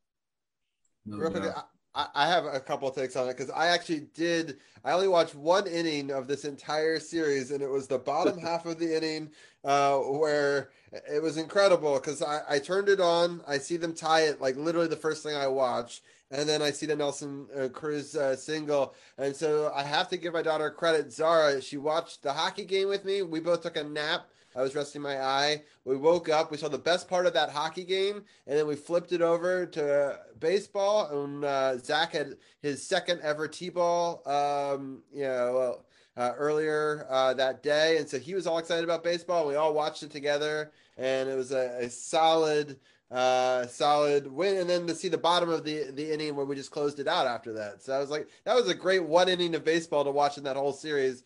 Um, and then this game just got a lot better with a bench, a uh, bases clearing double. It's now eleven to one now, which I love this because I hate the Braves. And- Yeah, hell of a game. Yeah. yeah, the, the offense that just wasn't there for the first three games just suddenly like erupted. So he got Um, five RBI now. He hit a two run home run. Now Yeah, got- Franco's killing it. Yeah, we Yeah. need we definitely need some offense from Unreal. this team uh, And yeah. Philly, yeah. Yeah, so Oh, Philly don't even. Oh, I didn't even know. Well, I told you I didn't know they had Kyle Schwarber. I, I I was done after I saw that. Yeah, it's going to be an interesting division for sure. Uh, but I'm excited because those first three games I was getting a little bit nervous, but it's not. I feel like that's so typical Nationals. Like they rarely come out the gate Well, hot. Yeah, and when they like- do, it's always trouble. yeah, exactly. Like the, a couple of years where it was really hot at the start, it's never good. And the one year we win it all, like everyone wanted to sell everybody at that point. Nineteen Right? and thirty-one. 19 and 31. We me, I remember that show. Me and Paul called and said this team is going to make the playoffs, and they did. That's amazing because I no one at that point had that. Like everyone was like, "This, oh, it's another written off year." Because it's weird. The Nationals have one year where they're hot they make like a hundred. Um, uh, you got a hundred wins. I was about to say points, uh, but uh, hundred wins, and then the next year when they're like, "Oh, they're going to win the Super Bowl the, or win the World Series." Uh, Hey, Robbie, when- you mixing up everything right I now. uh, when they win the World Series, that like then they like fall off completely, and um, you know it, it's then the year that they say they're going to suck, or they have the oldest team in baseball is the year they win it all. So it's it's crazy. It's hard to predict the Nationals. Yeah, let's go ahead and get into the upcoming schedule so you guys can get into basketball. We done been very, very long. Uh, as you mentioned, they're playing the Braves tonight. It was a 720 start. Uh, they play the Braves tomorrow night. It's another 720 start, and then have the Braves Wednesday for a 1220 start. Then they go to Pittsburgh, where they have Thursday, Friday, and Saturday at 635 starts, and Sunday is a 135 start. Um, I like the way this series is starting off with Atlanta. You know, 11 and 1 lead should be a victory, putting them at 2 and 3. Hopefully, they're not using all the offense up tonight and don't have any tomorrow. Uh, I'm not sure who's pitching for Atlanta, but I'm sure they have another good arms out there because their bullpen and pitching staff is always loaded. And hopefully, the Nats can, you know, get to above 500 by by sweeping the Braves to start the season out. In Pittsburgh, it's Pittsburgh. Uh, Should be a sweep. Um, Brian, what is your take on the upcoming schedule? And uh, I'll get you a quick take on the Yankee start to the season. I know we can't have a segment with you without you about the Stanton hitting home runs out the park Sorry. in Manhattan somewhere. Yeah, so, so this um I, I I this series against the Braves, obviously Atlanta comes into the season. They're the defending World Series champions. Um they they did lose their main one of their big time franchise players and Freddie Freeman this offseason. But they replaced him with Matt Olson. He's no longer um, in the NL East. Thank you. yeah, man. But he's on the Dodgers now though. So I mean As long as he out the East, man. As long as he he used to kill us, man. I'm Yeah, that's how I used to feel about Evan Longoria for the Yankees. But yeah, um, so um, I mean, now the the Braves, I, these early season series is always tough to tell. I mean, we're seeing the Nationals crush the Atlanta tonight. Um, if they can sell get another one of these games, that's a pretty good start to the season to get two against the defending World Series champions. That would be really good for the Nationals. And Pittsburgh, like you said, uh, is is Pittsburgh. um, they're they're they're not. They have a couple decent players. Brian Hayes is a pretty good player, but he actually got hurt on opening day. But other than that, there's not much there for the Pirates. Uh, I don't expect. I I could see the Nationals probably taking two out of three in that series. It's actually four. So three out of Okay, three. so three so out maybe four. three out of four then. Yeah. Perfect. Cool, cool. Tim, what is your take on uh, this Nats upcoming schedule? Uh, well, Brian, you didn't give your Yankee take because I get Tim and his Oh. Orioles take. What's your Yankee take to start the season out? Okay, so Yankees uh, took two out of three from the Red Sox this weekend. Uh, first two games of the season, they were losing in both of them. They were able to come from behind and win. Last night, uh, they lost on Sunday Night Baseball, four three to the Red Sox. Uh, tough, tough game, but still early season game, and they won the first two, so I wasn't too mad. Uh, tonight, they suffered a three nothing loss to Toronto. Toronto is the favorite in the American League East, and they looked really good tonight at the stadium. Uh, pitching wise, they completely shut the Yankees down. So still early, but this is, I think, a big test for the Yankees uh, this week. They have a four game series right now with the Toronto Blue Jays. So um, that's going to be a huge test for the Yankees. Hopefully they can come through in that. And then they play Tim's Orioles this weekend at Camden Yards. So hopefully we can get some wins out of that. Probably will. Uh, Tim, what is your take on the Nats' upcoming schedule, and what is your take on the Orioles start this uh, season? Sure. Yeah, I think the Nats have a pretty favorable schedule this week, like Brian said. I mean, really, you just want to win two out of three to Atlanta just because they're the champs and they're still a loaded team. Um, I think they're probably going to be mad after this blowout. So I'd be kind of surprised if the Nats uh, win tomorrow. It's you know it's going to be tough, but you never know. They're pretty hot right now. And then, um, like you guys said, Pittsburgh's uh, pretty much always bad. Um, so you know, maybe at least win two, possibly three there, and have a really good week and um, get around 500 again. No doubt, no doubt. So, how did the Orioles fare this? Uh, I think he was avoiding that question. Right? Oh, okay. Uh, they won today. yeah, yeah, they did win today, so they're on they're on the board, which is nice. Um, you know, one thing I will say, um, the Orioles will suck this year. Uh, they do have some good prospects, so I think they'll show a few glimpses here and there. But um, a lot of guys that just aren't ready, or just like retreads that are filling spots until some um, uh, other players get in that are in the farm system. So it's going to be a long season, and um, as Brian said, the AL East is really good. Um, so the first series they got swept at Tampa.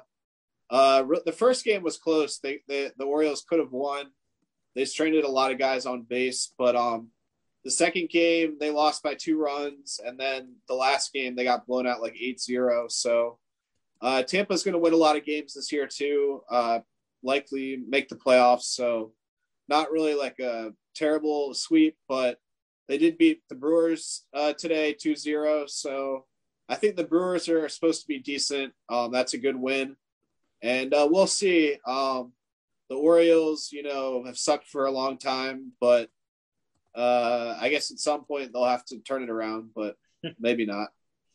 All right, so I got to ask you a question. We don't Sure. talk about them a lot, and you know about the venom for Daniel Snyder and the Washington football. Over there. Yeah, sure. I've I was an Orioles fan back in the day, and I, when I left being a fan base, I said that this team would not win as long as Peter Angelos is the owner. Do you feel that way? Or you just feel like the they just the organization just can't get out of his own way? Do you think that Peter Angelos is the real issue with this team? Um, I think it's mostly the ownership, and the problem is too, his son is better, but his son is going to take over and already kind of does. So even when Peter dies, I don't know if it's going to help a ton because now he's really old and pretty much retired. Um, the team now, the problem is they they're really cheap. They have like one of the lowest payrolls, and they've never really paid for good scouts or for good uh, pitching coaches in the minors. So they've never really developed a lot of good starting pitchers. And if they did, they just traded them too early. Um, so that's hurt because they've either had to pay for them or just had terrible pitching in general. So I guess that's the Angelos's fault, but I do think they might need to sell the team to win because it's just kind of a cultural thing. But I could see, you know, eventually, like after Peter's gone, they could win if they just get it, you know, the right picks, the right coach. But I'm not, I- don't know, like if I could see them winning first or the Commanders. That's a like a sad debate. they have gotten to uh, the ALCS or like semifinals more recently, so that's something that the Wizards haven't done either in my lifetime. So it's sad for the DMV teams, but at least Peter Angelos had three years where like he got that far. But Thanks, Buck. but yeah, Buck Buck was one of them. So yeah. but yeah, I mean World Series, not even into the World Series, so that's tough. And I appreciate that. we, we haven't ta- we haven't talked about it, but like, do you think that the owners are going to sell the team? yeah, I think so. Make that money. Yeah. I mean, they're older. You know, they got their dream. They'll bring a championship to it, and you know, maybe they don't want to. They don't have Yeah. anyone to take over the rest of it, and you know, like I said, yeah, get out and get the get the money, and then you know, have their grandkids, grandkids be all right. Right. Yeah. Well, it, it's I because some people are like, well, maybe it's just a way to get an investment round, so they get other people to go in with them, so they become like part owner, where they don't like give up a hundred percent, but like then they, you know, other people, or if the right deal comes along, they might sell the whole thing. So it'll be interesting Yeah. to see uh, where that goes. Uh, that should but- get like a hedge fund billionaire like the Mets got. Like that, that would turn the team around completely. yeah, because I mean, or Get and Jeff a lo- Bezos. Yeah, right. Just as long as it's not Dan Snyder, the is the Elon Musk. Um, the Mets are still the Mets until they win, so they can have. Yeah. whatever they want. They're Yeah, still might the still- I, I would also like to say I saw a lot of Mets fans like trolling the Nationals because of like you know the, the rain delays and the power de- delays this weekend. They were like, "Oh, it's a poverty franchise." I'm like, "The Mets, you haven't won the World Series since 1986. What the fuck are you talking about?" Yeah, there are. Uh, this one, this one Mets fan yelled to Scherzer, "Like you're finally with the winners." You know, on that note, we're about to end that. So I can't believe Yeah. that man would actually say something like that. That's pretty great. All right. Well, Carol, uh, it's been it's been fun. Uh, I like how it was still an hour and a half podcast with you, even though I haven't even gotten to the basketball talk yet. I thought the whole thing we might fit into 90 minutes, but I know that it's going to be at least two hours at this point. So, uh, but well, I'll let you uh, enjoy the rest of uh, this. Is the game over? I mean, it's pretty Uh, much going to the ninth. They're up eleven to one. So yeah, Yeah. I'm probably about to watch the the rest of wrestling and uh yeah, because this game's pretty much done and get ready for tomorrow's game. Uh, appreciate you guys joining. Appreciate you guys checking us out. Season seven underway. Be on the lookout. We got a lot of stuff in the works. Things you know developing. So appreciate y'all as always. Go check out the website sportsothp.com for all the great podcast partners for the apparel line, for the hats, t-shirts, banners, uh, pillows, phone covers, whatever you want, we got you covered. Help uh, support the movement. Uh, if you're in the market for a new or used vehicle, come hit me up down uh, Waldorf Honda, 2450 Crane Highway. New credit, bad credit, no credit. Give me a chance to earn your business. I bet you can make it happen. I'll let you guys get ready to get to it. I'm about to get out of here. Make sure you check out At the Bar Radio next Sunday. Uh, as always, six o'clock, play the hottest independent music videos, independent artists, breaking down sports, politics, current events, entertainment news. Check us out streaming live Facebook, YouTube, Twitter, Instagram. Just go at, at the bar radio, you'll see us. Uh, I'm gonna play some independent music on my feed as I get out of here. Let these guys break down basketball and finish up the show.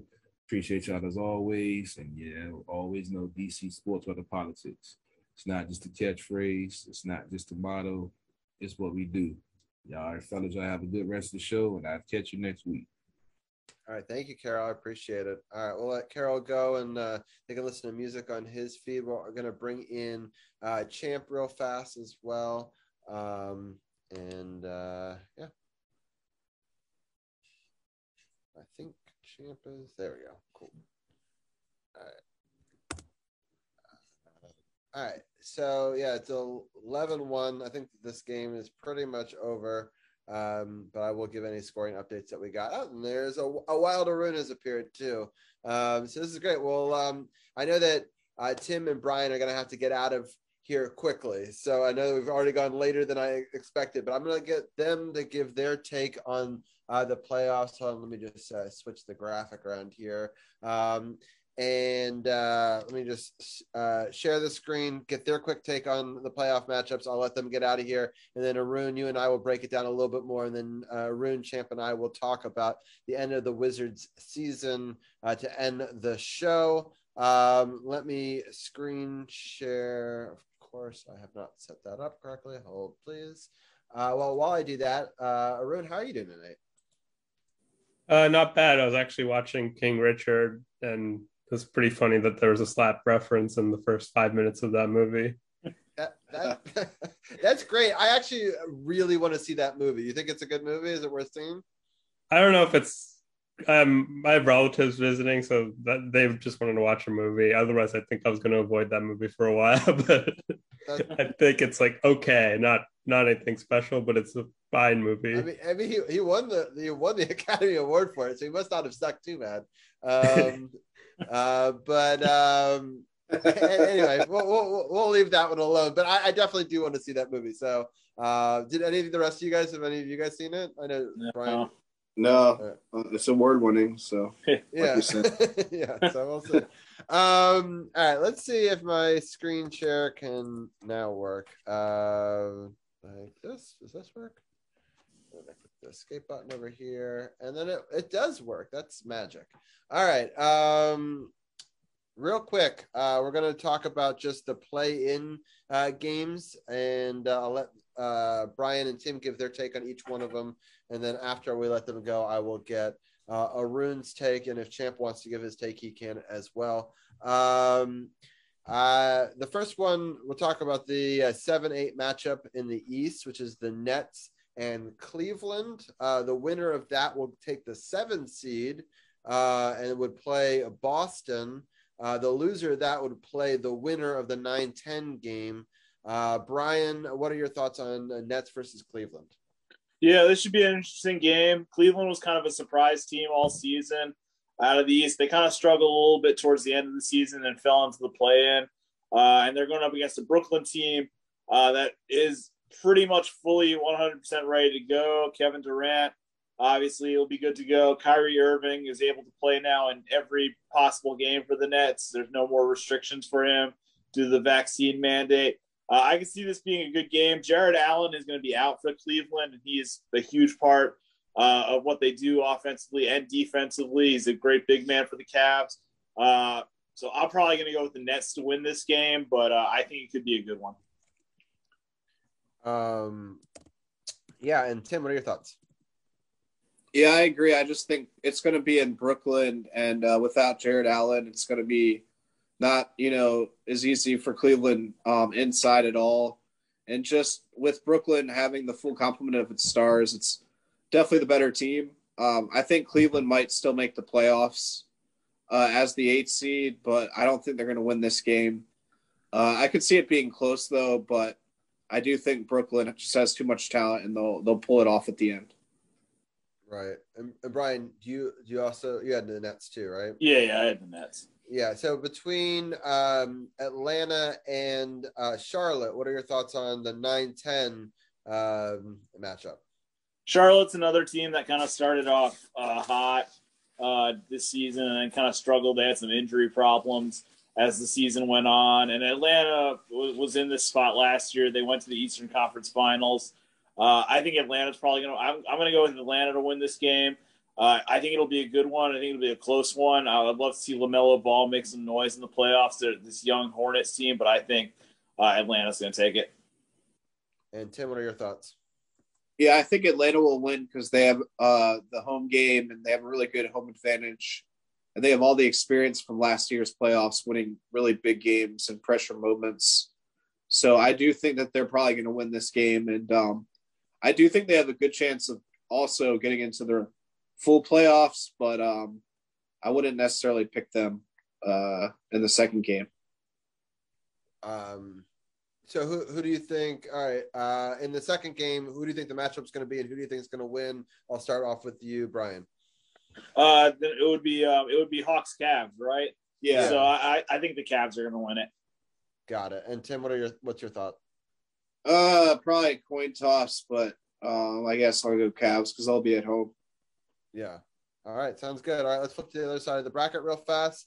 Uh, the uh, uh, the seven eight matchup is the Timberwolves versus the Clippers. Uh, Brian, what's your thoughts on that one? Yeah, uh, the Clippers have been playing great in the second half of the season. I think they're red hot right now. Uh, they're healthy at the right time going into the playoffs. Um, Minnesota's been a nice story all season. I think Pat Beverley's done a really nice job kind of galvanizing that locker room. But I think ultimately the Clippers are just going to be a little bit too much for the Timberwolves in this game. So I'm going to go with the Clippers. Sounds good. And Tim, what are your thoughts? Yeah, I mean, I agree. Just because the Clippers have, you know, a better top top three and just more experience, so I think they'll pull it out. They've really underachieved this year overall, but they're hot at the right time, so I think they can take this game. Minnesota doesn't really have a lot of playoff experience, so even though they're at home, it's going to be tough. Yeah, be interesting. All right, we got the New Orleans Pelicans versus uh, the Spurs that took that last spot away from the Lakers. Um, what are your guys' thoughts on this one? I'll start off with Tim this time. We'll flip it up. I mean, honestly, the West was not deep this year. Like they've been dominant in the NBA for so long, but the East is finally better.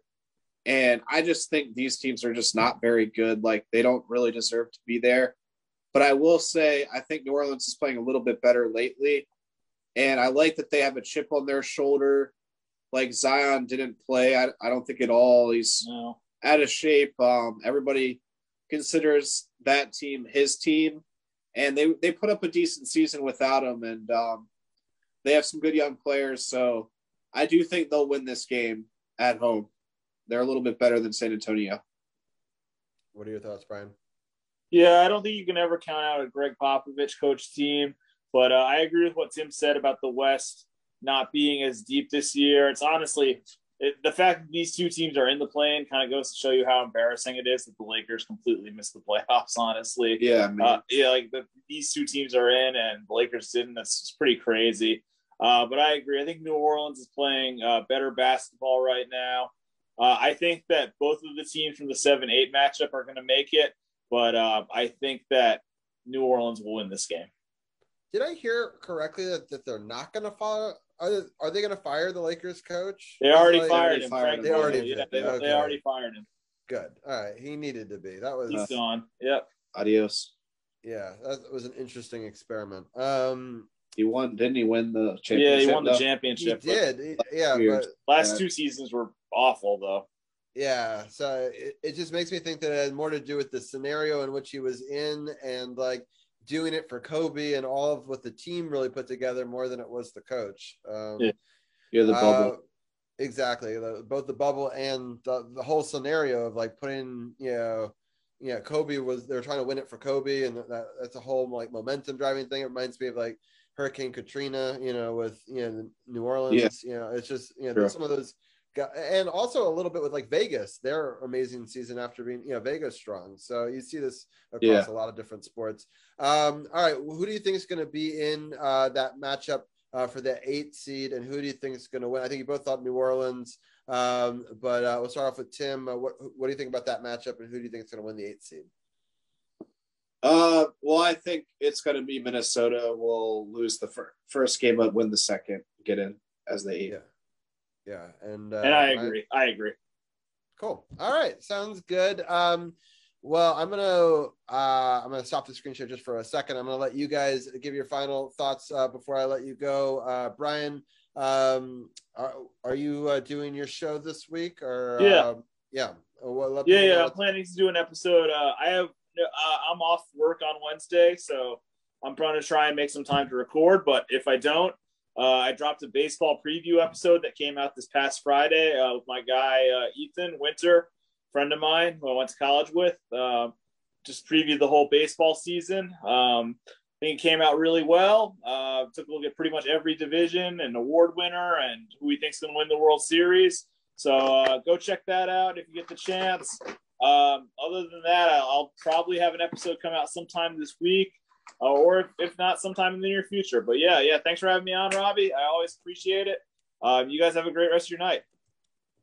Um, yeah, sounds good. If people want to check out more of uh, the podcast, uh, if you go over to sportsothp.com and you click either the sports uh, team sports OTHP, it's got uh, Brian's bios, so you can get all of his different podcast links and all of his social links for both his show and for him. But also, he's on the podcast partners uh, button as well, uh, and you can check out upon further review with Brian Brennan. I'm sorry I missed out on uh, winning uh, the bracket, uh, but I think it was a really good uh, March Madness. Yeah, Uh, shout out, did- shout out to Lee for winning. Shout out to Lee Ulica for winning the bracket challenge. Yeah, I sent him his gift card and everything. when I last left you off in the last episode, I had a chance to win it all, Yeah. and so did UNC, and it collapsed in an utter epic collapse. You can watch me get pretty upset at the end of last week's podcast, and I got even more upset off air. But the um, it's uh, frustrating, but I'm happy UNC beat Duke. It, that for me was the national championship in my mind. Uh, so, um, but uh, thank you for doing the bracket challenge as always. Uh, I thought it was a really uh, great March Madness this year. And uh, Tim, any final thoughts before we let you go? No, just a uh, great show. Thanks for having me on for baseball talk. It was a good uh, change, and um, you know, enjoy the rest of the segment. Yeah, thank you. I appreciate both you guys so much, and yeah, uh, have a good one. Have a good one, guys, and uh, definitely check both of them out on uh, the podcast partners uh, page and also on Team Sports OTHP because we got lots of their links, including if you want to follow Tim on any of his socials as well. So, uh, and then there were two. Uh, Arun, I'm going to get your quick take on it. I'm going to ask Champ real fast. I know he's might be watching wrestling. Do you want to give your take on the playoff matchups, or do you want to just leave it with Arun? Leave it with uh, me. I'll leave it with Arun. Um, like I said, like I said earlier on, I'm not really that invested in the playoffs. Um, I was only invested last year because the Wiz were in it, but I'm not really invested in the playoffs and things like that though it looks like it's going to be very interesting. I may try to catch a game or two, but my my my investment level is just not there when my team is not in it. That's just how I am with all sports. If my team's not in the playoffs, I'm not fully invested and and things like that. But I will try to catch maybe a game or two just to see how it looks. And if if it catches me, then maybe I might be like, okay, you know what? Maybe I should watch. But we'll see. But I'll leave it to up to Arun. All right, that sounds good. We'll uh, bring you back in at the very end. We'll do a uh, a quick little recap of the last week for the Wizards and our overall takeaways on on the season to end uh, the show. Arun, we're gonna bring up the um, uh, the screen share again just so people can see the bracket, and uh, I'll ask you pretty much the same questions that I asked uh, uh, Tim and Brian just a minute ago, but. Um, uh, your take on the 9-10 matchup between the Hornets and um, the Atlanta. Well, Atlanta would they reached the conference finals last year, and they did it um, predominantly on the road. So I think they definitely have the experience. Um, it'll be interesting to see uh, the Hornets really young players, LaMelo Ball, um, who's actually out lived up to the hype. Unlike Lonzo Ball is solid, but I think LaMelo Ball is uh, he made the All Star team this year. Miles Bridges in line for Most Improved Player of the Year. So I think I'm going with the Hawks for because of the experience. Although they've been kind of a mess this season, they did finish as the number nine seed. They're without John Collins, but just Trae Young. He's been a killer in the postseason, including that Knicks series and against the Sixers. So for now, I'm just going to pick the Hawks, but a Hornets win wouldn't surprise me either. Um, that'd be crazy if the Hawks get like eliminated, you know, in the in this play-in when they you did so well last year. It would be uh, sort of really interesting. Uh, and then the Nets and uh, the Cavaliers. What are your thoughts on that matchup?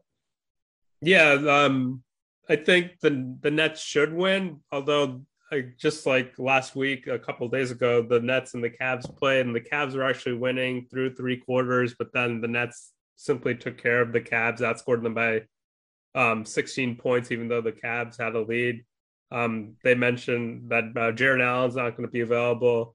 Uh, the Nets don't play really good defense, but I think with Durant and Irving, they should have enough to get it done. But given the way this season has gone, if you said before the season that the Nets be a number seven seed, people would have thought you were like a little bit crazy. But it's just been that kind of season for the Nets, given that Kyrie um, missed a lot of games due to vaccination. James Harden is now traded.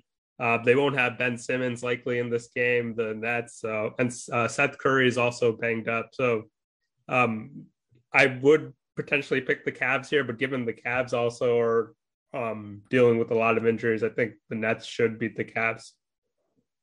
And then in the, in the potential, what do you think will be the uh, the eight nine matchup for the other play-in? Uh, so you, um, I actually disagree with Tim and Brian. I think the Cavs are probably the worst team out of the the four these four teams. I would probably pick the Hawks or the Hornets over the Cavs just because of all the injuries the Cavs were dealing with. They were they had a really hot start to the season.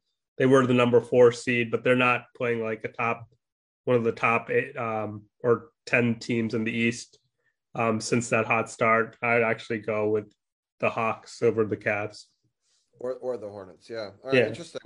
Um, some interesting matchups though. The four five Toronto would be the 76ers versus Toronto, and the six three matchup uh, between the uh, Bulls and the Bucks. Uh, talk about some of those matchups because uh, those are set in stone. I know that the eight seed, whatever ends up being that in this tournament, will play the uh, the one which is the Heat, and the other team will play the Celtics. But what are your thoughts on the two matchups that have already been set? Um, yeah, I think the the Sixers Raptors. It's a really interesting series. Uh, actually, these two teams played in twenty the 2019 playoffs in a seven game series that came down to Kawhi Leonard bouncing uh, double or triple bounce off the rim, and now these teams are like the Sixers are kind of similar, but they they got rid of Ben Simmons, Jimmy Butler, and the Raptors. I think Siakam is the only starter that remains on that team. So like they have Anunoby, but he was injured that year in 2019. And Thybulle, um, the Sixers, they have a player who got one vaccination, but he's going to not be ineligible to play in um, the games in Toronto since they require full vaccination. So that's something to look out for. I think the Sixers should win given that they have James Harden.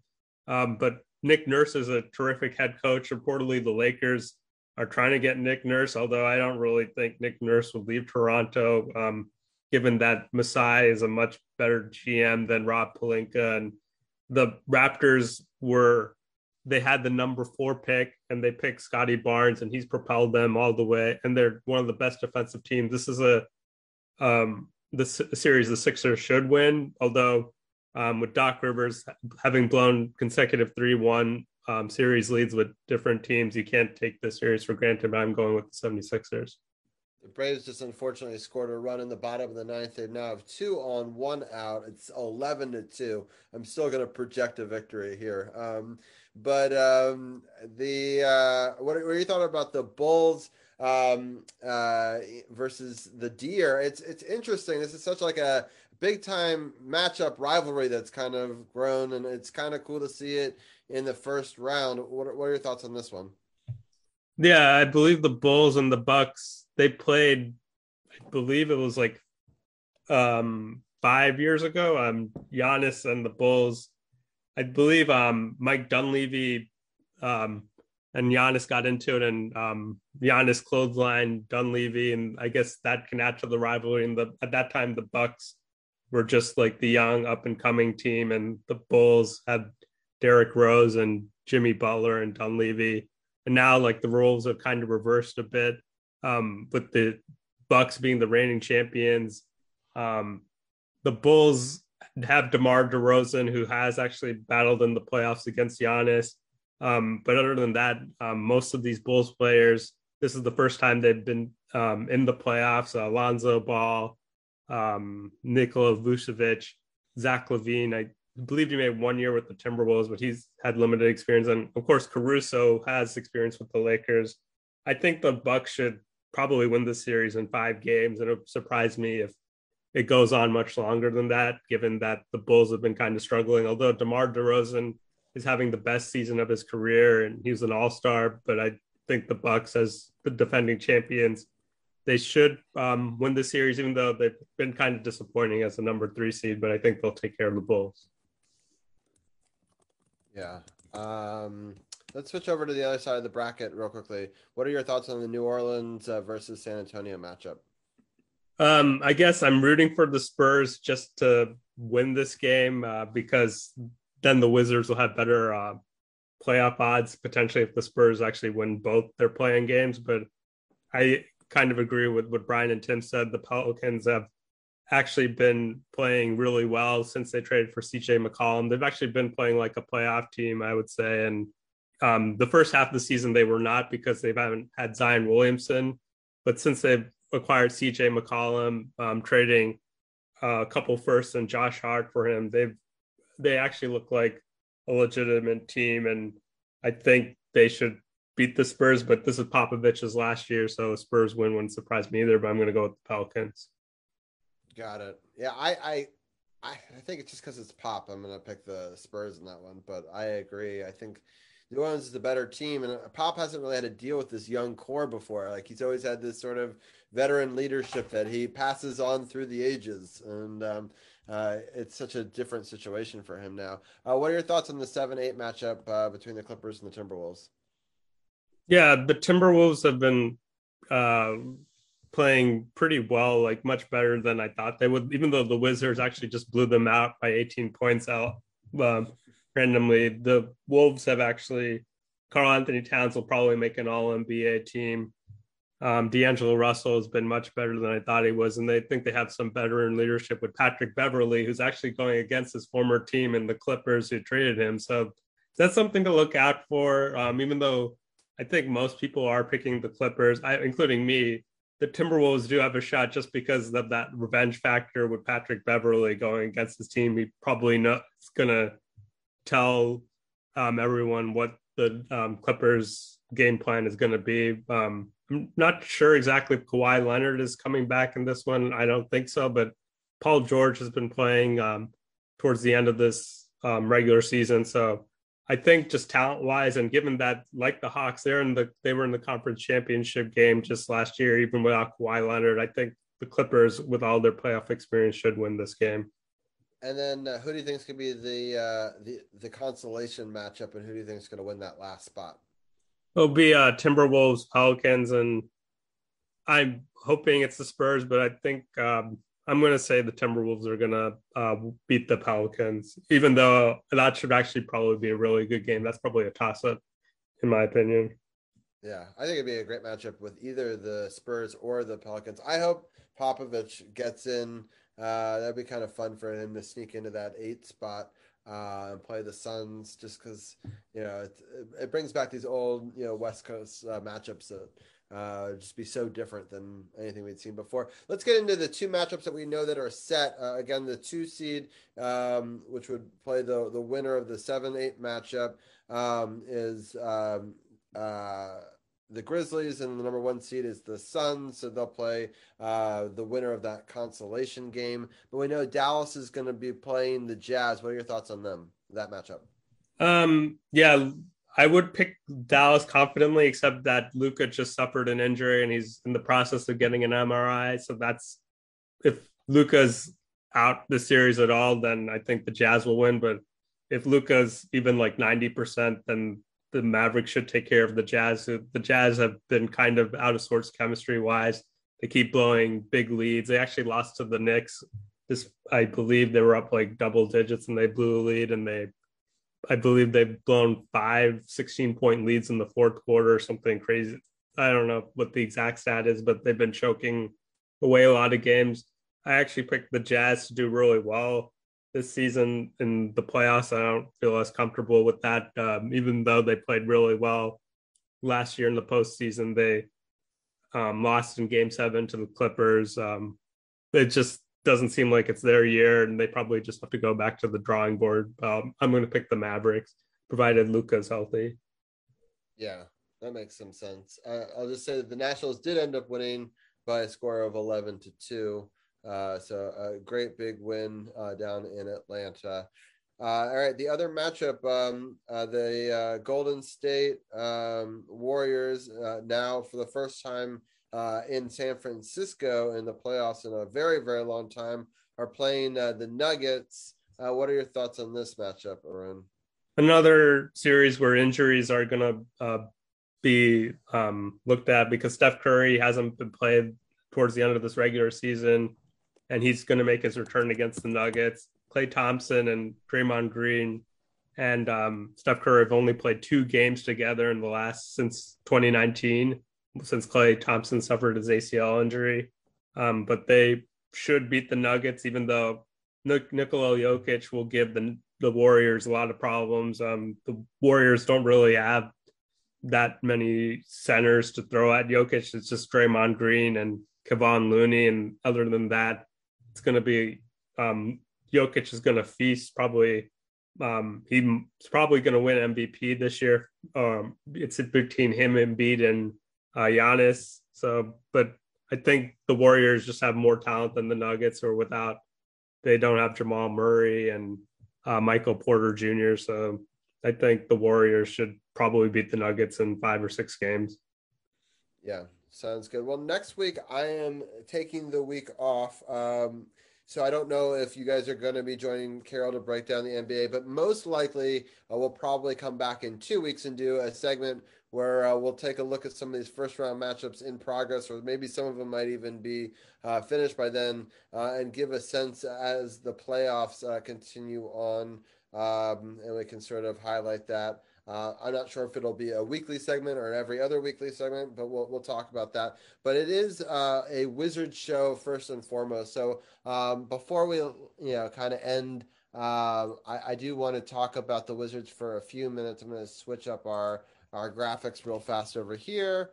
And uh, we'll talk about these last four games. We're going to bring Champ in.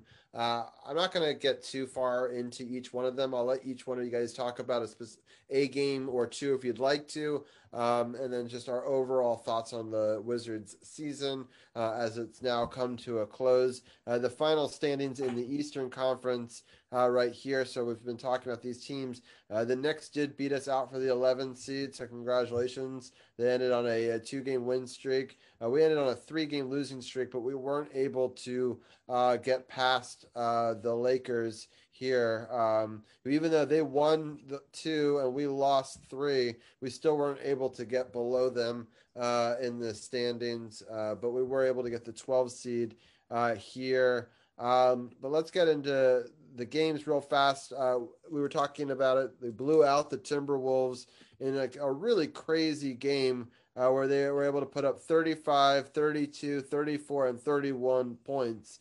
Uh, and we've talked about it before. If you can score over 30 points in every quarter, you're probably going to win the game. Um, so, uh, impressive uh, performance uh, in Minnesota. And then the, um, unfortunately, they lose the next game. It's a back to back. This game is in Atlanta. Um, uh, just they allowed 40 points in the first quarter and we just weren't able to fully recover. Also, we only scored 18 in the third and 20 in the fourth, uh, which isn't going to be enough to overcome an early deficit. Um, the uh, oh, why did this flip out? There you go. Uh, the next game is against the Knicks. I'm sure Brian is somewhere happy that, uh, to know that the Knicks were able to outscore them 36 to 19 in the second quarter and 35 to 22 in the third, uh, which is just too much uh, to overcome. The Wizards had a pretty decent first quarter, and the fourth quarter was tied at 20. Uh, but overall, ultimate leads to a big Knicks win in Washington. And then the last game is against the Hornets. Um, they allowed 30 points in three quarters. Uh, they didn't score 30 points in any quarter. Uh, that is a uh, not a recipe for success in in this matchup. But I'll start off with you, champ, uh, who's been waiting patiently as we break down the playoffs. Uh, do you want to break down any of these games in particular, or, or, or what are some of your thoughts? Well, it's it's crazy because I said on last week's podcast that they had to win that Timberwolves game. And not only did they go out and win that Timberwolves game, they ran away with it. Like they were down three at the end of the first quarter, but then they just ran away with it after that. So that was a statement win for them, but it really didn't matter in the grand scheme of things. Normally, I would be sitting here smoking a cigar and talking Wizards talk with you guys that are watching and listening. But that cigar was just like the Wizards season. It started off really good and promising, but it was disappointing throughout the rest of the way. Very much so. And that is what we have here with this Wizards team. They started off so hot. It was so good. It looked like they were going to be one of the top teams in the Eastern Conference. And then somewhere along the line, it just went wrong. And then they end the season on a whimper. It like it seemed like they just gave up. They get blown out by the Hawks. They get blown out by the Knicks. They get blown out by the Hornets. By the way, two of those three teams that they got blown out by are playoff teams. One of them is not. So it's very clear that this Wizards team, they got to do something in the off season to make it so that when it comes to the 2022 to 2023 season, they are world beaters and they can be the best in the East. But this team here was so lost after that great start. They were so lost. Then they lose Bradley Beal to a, a season-ending injury. Coach Unseld, first year as a head coach, trying to figure out rotations and things like that. Hopefully, Next season, they figure it out. Coach Unseld figures out rotations. He'll have back Beal most likely. He'll have uh Porzingis. He'll have a lot of pieces, and he'll be able to figure everything out. And this team should be better because Porzingis, when he joined this team and finally was playing, he played very, very well. So clearly, he's a very important piece of this puzzle.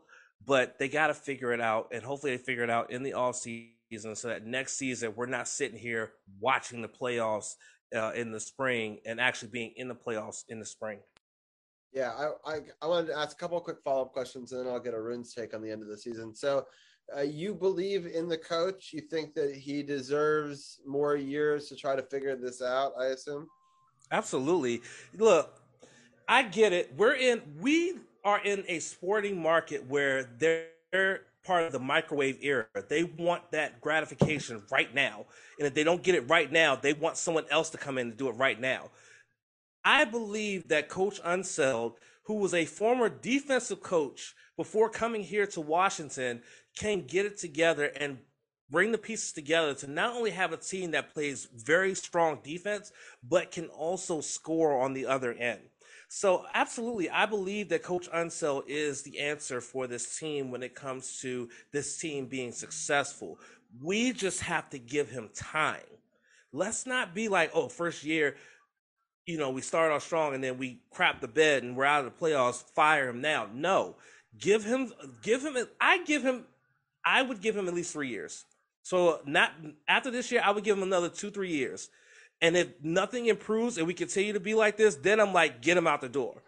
But I would like to give him at least another two to three seasons to turn it around and see what happens before I'm ready to like get the pitchforks and and stakes out and run him out of town. That's All just right. me. But I don't know about anybody else. A couple follow up questions on that, and then I, I am gonna want Arun's take on all of it. But um, so do you think the team as it's currently constructed we have the right players we just haven't found the right balance yet or do you think we need to make some moves and trade some of these pieces get different pieces in there what are your thoughts on the players as it's currently constructed it's oh man it's really hard to say because in in this day and age you can sit and say oh, I think we have the pieces and just go from there. But then you put it all out on the court and then it may not be that. So it's really hard to say. I mean, they went out and they got Kristaps Porzingis and that big contract, and they're looking at Bradley Beal and a possible extension for him. So, you know, the GM that we have is clearly been is clearly a very good GM because he's won executive of the year. So clearly he knows what he's doing there. So he's gonna figure it out when it comes to what to what players needs to be on this team and be out there to make us better and make us a contender. And it takes it's going to come up to Coach Unseld to make sure that whatever pieces that this GM gets into this into that stadium, he's going to have to put out there to make sure that they work. So honestly, right now I feel like I feel like they have some very good pieces on on this team but only time will tell if things need to change or if things are fine and they just need time to develop and to mold together. Because that's the thing about a team sport is that you need time to meld together and to grow together and to become an actual legit team. And you know things can't don't happen overnight. It's a process. And i know it's a cliche term but you got to trust the process. And that's what i'm doing as a fan of this team is trusting the process and see where it goes. Yeah. All right, Arun, it's a lot to unpack. I'm going to talk about the season in general first with you, and then we'll go back to if you want to talk about any of the games. But some of those questions about do you believe in the coach? How many years would you believe in him for? And then also talk a little bit about the the foundations and the construction of this current team and whether or not you would make some changes. Um, I think it's a big inflection point in the team, not so much as for Wes Unseld Jr., but Bradley Beal is an unrestricted free agent. I would give Wes Unseld Jr. probably um, another year or two. Um, if this year goes like the second half of last season, then I would probably um, look to another head coach, even though Wes Unseld Jr. is pretty well respected among players, including the um, last year's MVP Nikola Jokic, who was where um, Wes Unseld Jr. coach, but um, I think the second half of the season can also just be, um, including the part where Bradley Beal was there. It just seemed like the pieces weren't fitting together. I would have liked to seen all the healthy pieces with Porzingis and Satoransky. It seemed like Dinwiddie and Beal just didn't get along for whatever the reason, and um, both um, Dinwiddie has been much better in Dallas, and but I think it just wasn't going to be a good fit with Bradley Beal. And I think the big thing is should they bring back Beal? He's gotten significantly worse. I think that's the big reason why this team hasn't been as good, and he's going to make probably 45 to 50 million dollars a year. Um, it may not be a mistake to just to sign Beals in order to trade him, but that's probably just a long term question for this team. Do they start rebuilding?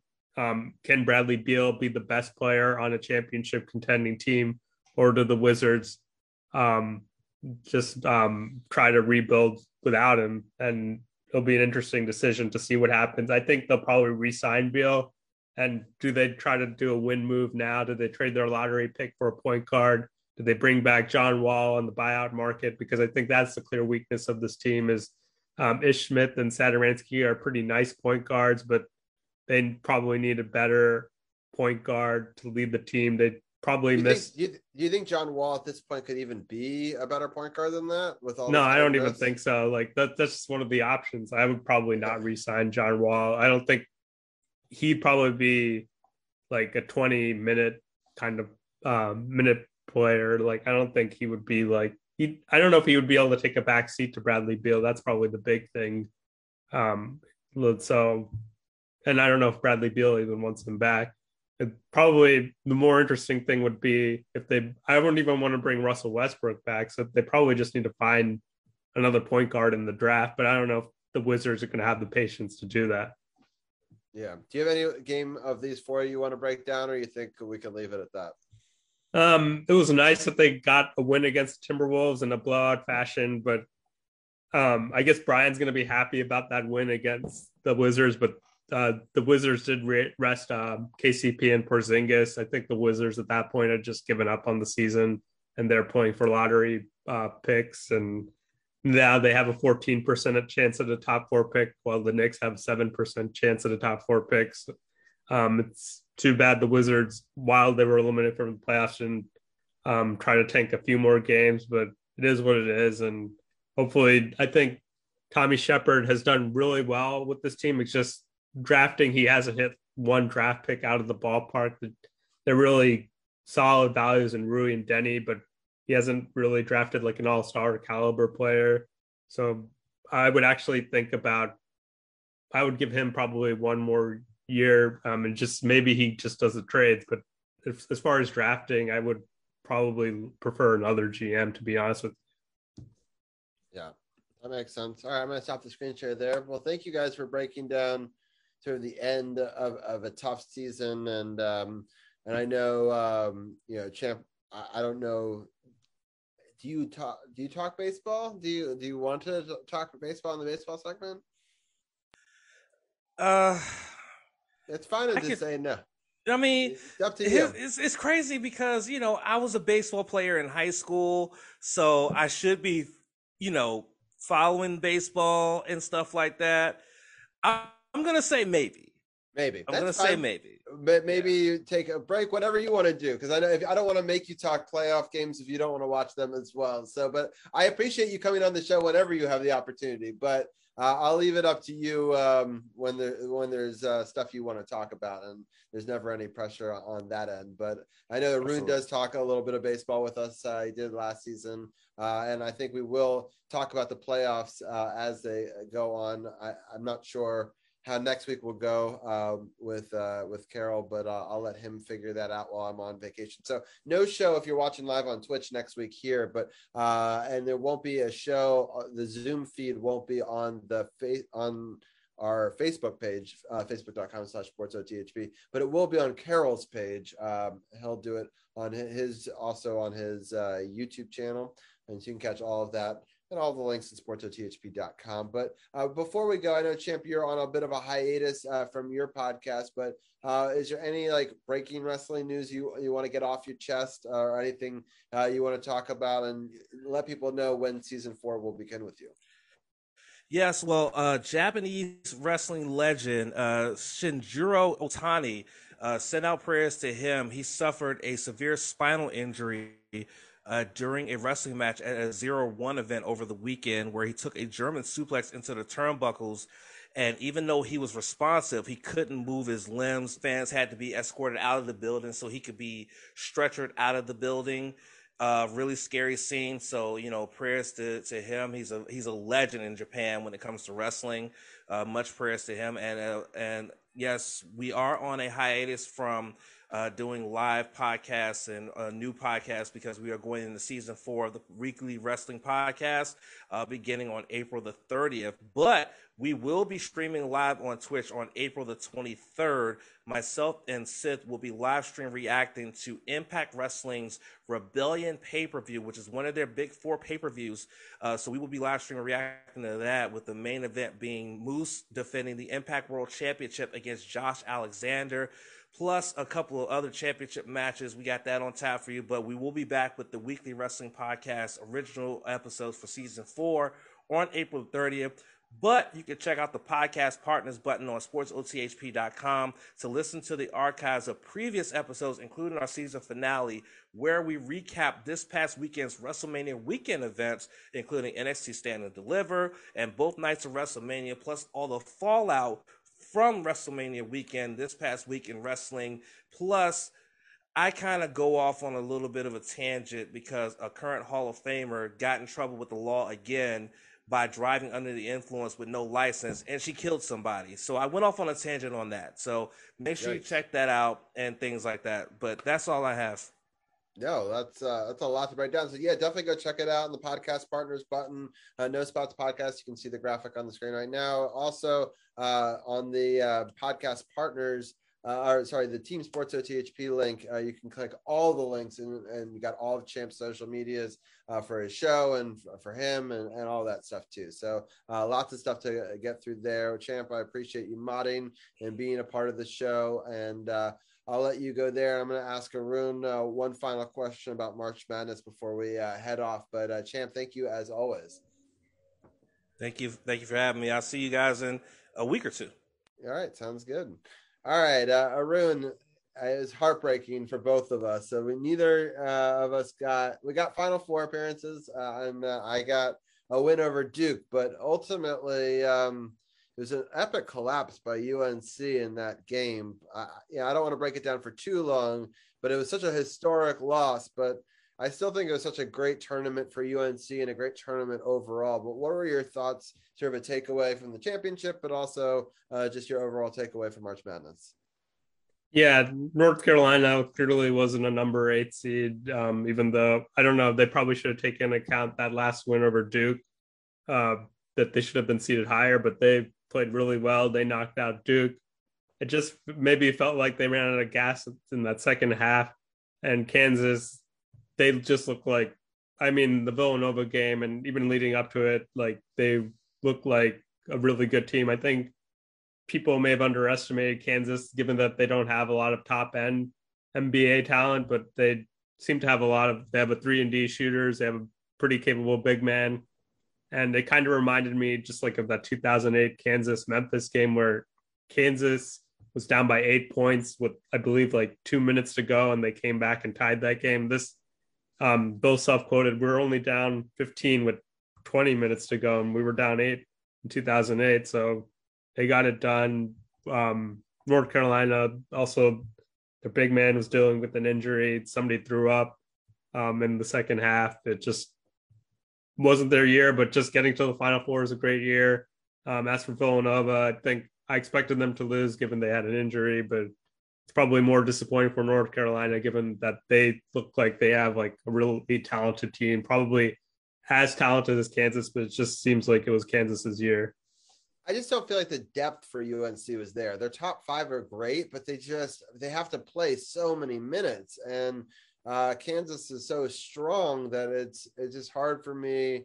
Just over the course of the 40 minutes, it just wears a team down, and that's kind of what you saw in the end. They just didn't have the legs to to stick with it, but it was still close. The very end, I mean, it was a tie game, and then they had to make that three, and um, just and what was crazy is UNC had an opportunity at the end with four seconds left when they stepped out of bounds, and um, you know it, it was a, a, great game, a great championship. That Duke UNC game will go down as one of my favorite games of all time. Even for me, it's like almost like winning a championship. Like for them to knock out you know Coach K twice uh, in this season uh, for me was incredible. But um, overall, just a great March Madness. I was so close, Arun. I predicted the right finals, just not the right winner. And I thought, yeah, even when I was picking the bracket, maybe I should pick Kansas here. But I was like, no, I've gone with my heart the whole way through. Let's just stick it out. And uh, but uh, I probably would have won the whole entire bracket challenge if I had picked uh, Kansas there. So uh, but it was close. Um, any final thoughts about March Madness before uh, we wrap up? Yeah, I guess the one uh, grace is that Duke didn't lose to losing didn't lose to the eventual national champion. So that's the only positive, I guess, for you. yeah, I guess so. so, um, but I'm I'm happy that UNC was able to win uh, win their region and then uh, win that battle, which I think is so legendary. It was the first time they'd ever played each other uh, in March Madness. So that was great. Well, thank you, Arun, for helping me break down all the March Madness throughout uh, this uh, season. And uh, we'll definitely have you uh, back on. I'm not sure if you'll talk baseball, basketball with uh, Carol next week, but I know in a couple of weeks, I'm sure we'll talk a little bit more about these NBA playoffs as we gear up for that. Anything you want to shout out or let people know before we head out of here? Yeah, I need to get back into the podcasting, then I'll uh, shout out the podcast, and then um, prayers to Dwayne Haskins. Unfortunate that he died. Um, didn't expect that. It still doesn't feel real to me, and it's unfortunate that uh, that's the way he died. And just it shows that you can't take life for granted. And um, hopefully, his family as is and his friends are doing well with this tragedy.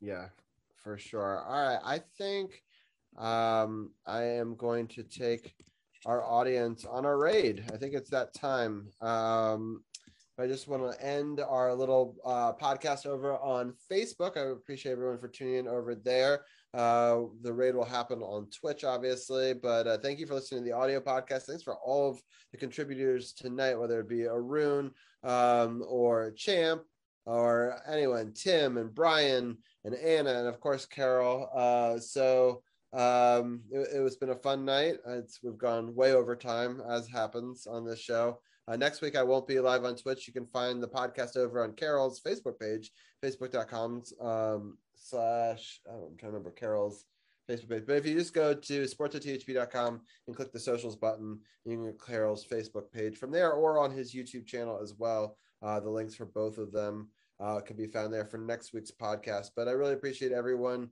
uh, for tuning in on Facebook, and we'll uh, talk to you guys next week over there. Let me end that. Uh, pause recording and. Uh,